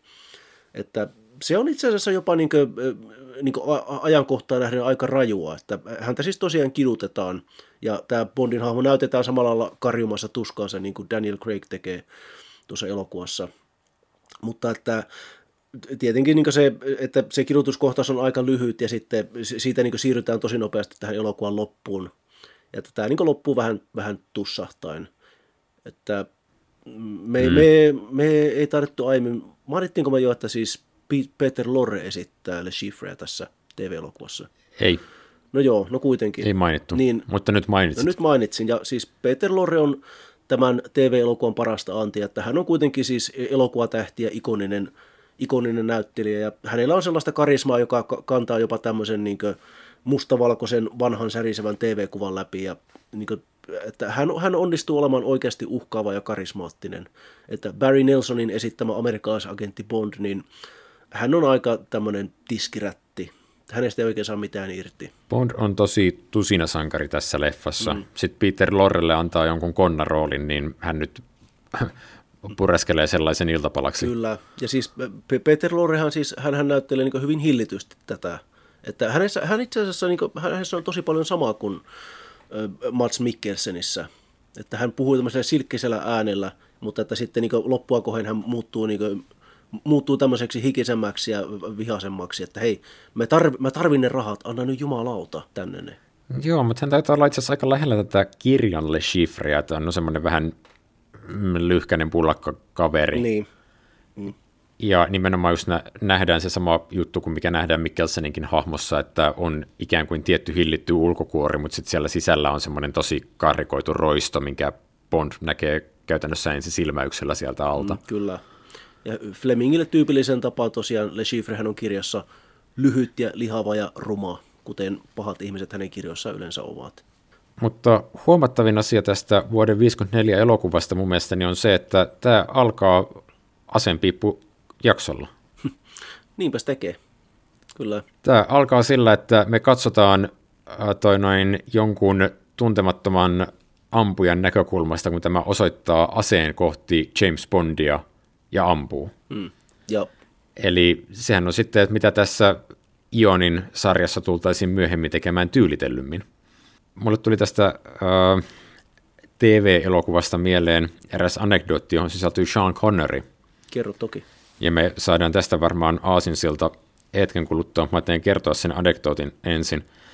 Ähm, kuten me ollaan käyty läpi, niin Connery ei ihan kauheasti pitkän päälle tykännyt tästä työstään James Bond elokuvasarjassa, että koki, että tuottajat, jos laittaa tekemään hänet sellaisia niin vaarallisiakin juttuja kuvauksissa ja palkkaa ei ole kohdillaan, ja että elokuvia tehdään kovalla tahdilla, hän pelkästään joutuvansa sen roolin vangiksi, niin olisiko ollut sitten joskus 80-90-luvulla, kun Connery on jossain amerikkalaisessa talkshowssa vieraana, ja sitten tämän talkshown vetäjä kyselee häneltä trivia-tietoa, että tiedätkö muuten, kuka oli kaikkien aikojen ensimmäinen näyttelijä, joka esitti James Bondia, ja vastaus on luonnollisesti Barry Nelson. Ja sitten juontaja jatkaa aivan oikein. Entä tiedätkö, kuka oli kaikkien aikojen ensimmäinen Bond-pahis? Ja Connery vastaa, no se oli Kapi Broccoli. joo, joo. Mutta ennen kuin lopetetaan, niin mä haluan mainita sellaisen seikan, että Tämä Casino Royalen tarina niin perustuu osin Ian Flemingin omiin kokemuksiin. Eli hän toisen maailmansodan aikana vieraili Portugalissa, joka oli puolueeton valtio tässä konfliktissa. Ja siellä oli tällainen Estorillin kasino, jossa kävi paljon saksalaisia agentteja, saksalaisia upseereja. Ja Fleming oli sitten niin tämmöisen esimiehensä kanssa käynyt tällä Estorinin kasinolla, ja hän omaan kertomansa mukaan hän sai tällaisen idean, että, että hän niin osallistuu näihin korttipeleihin, ja hän sitten kynii näitä, näitä saksalaisilta rahaa, ja niin että aiheuttaa heille ongelmia niin heidän esimiehistensä kanssa. Eli vähän niin kuin mitä Bond tekee tässä kirjassa. Ja Fleming sitten kertoi tällaisen niin humoristisen anekdootin, että hän, hän niin pelasi jotain saksalaista upseeria vastaan ja hävisi todella rankasti ja menetti itse kaikki rahansa. Ja että sitten hän, kun hän kirjoitti tämän Casino Royale-kirjan, niin hän sitten teki tällaisen kuvitellun version, missä James Bond onkin voittoisa ja hän sitten kynii tämän pahiksen, niin kuin, että vie häneltä kaikki rahat. Ja tässä tarinassa on sellainen twisti, että todennäköisesti tätä ei ikinä tapahtunut, vaan Fleming kertoi tämän tällaisena, tällaisena hauskana juttuna, mutta että Fleming kyllä kävi tällä Estorinin kasinolla, mutta että hän ei ikinä pelannut saksalaisia vastaan, että, että hän oli itse uhkapeluri ja menetti sitten rahansa ihan muuten vain. Ja sitten hän jälkikäteen kertoi tällaista huvittavaa tarinaa, mistä sitten myöhemmin mukaan syntyi Casino Royale. Mutta eiköhän Casino Royale ollut tässä. Onko Joonaksella jotain sanottavaa vielä? Ei ole mitään, The Bitch is Dead. Viittaatko Sean Connerin? Oh, oh. Nyt oli Ilkka. Vähän liian huono. How dare you? Hei, mitä muuta sä multa odotit? Niin, sen tosiaan voisi mainita, kuten Ilkka tässä tökerösti toi jo esille, että tämä on nyt ensimmäinen podcast, mikä me äänitetään Sir Sean Connerin kuoleman jälkeen. Tuli tosiaan tietoon, että hän on poistunut keskuudestamme 90 vuoden iässä. Kyllä. Ja aiheutti kyllä muistelujen tulvan, ja tekisi mieli sanoa, että ansaitusti, että harva näyttelijä on siinä tilanteessa, että tulee käytännössä tuntemattomuudesta ja aloittaa elokuvasarjan, joka pyörii edelleen ja siinä sivussa itselleen myös sen monta kymmentä vuotta kestäneen tuottoisan näyttelijäuran. Kyllä, ilman Sean Conneria niin me ei puhuttaisi tässä puuta heinää näistä elokuvista, että ilman Conneria ei ole Bondia. Se, että onko hän paras Bond, niin se on kysymys, joka me ehkä ratkaistaan sitten jossain myöhemmässä jaksossa, kun me vedetään tämän sarjan lankoja yhteen, mutta kyllä hän, hän oli ensimmäinen ja kyllä niin voi sanoa, että kaikkien vaikutusvaltaisin, aivan, aivan heittämällä. Mutta se oli siis Casino Royale. Ensi kerralla meillä on sitten käsittelyssä elokuva, jonka piti lunastaa Casino Royaleen ladatut odotukset, ja se elokuva oli Quantum of Solace. Ja miten siinä kävi, sen saamme tietää seuraavassa numerossa.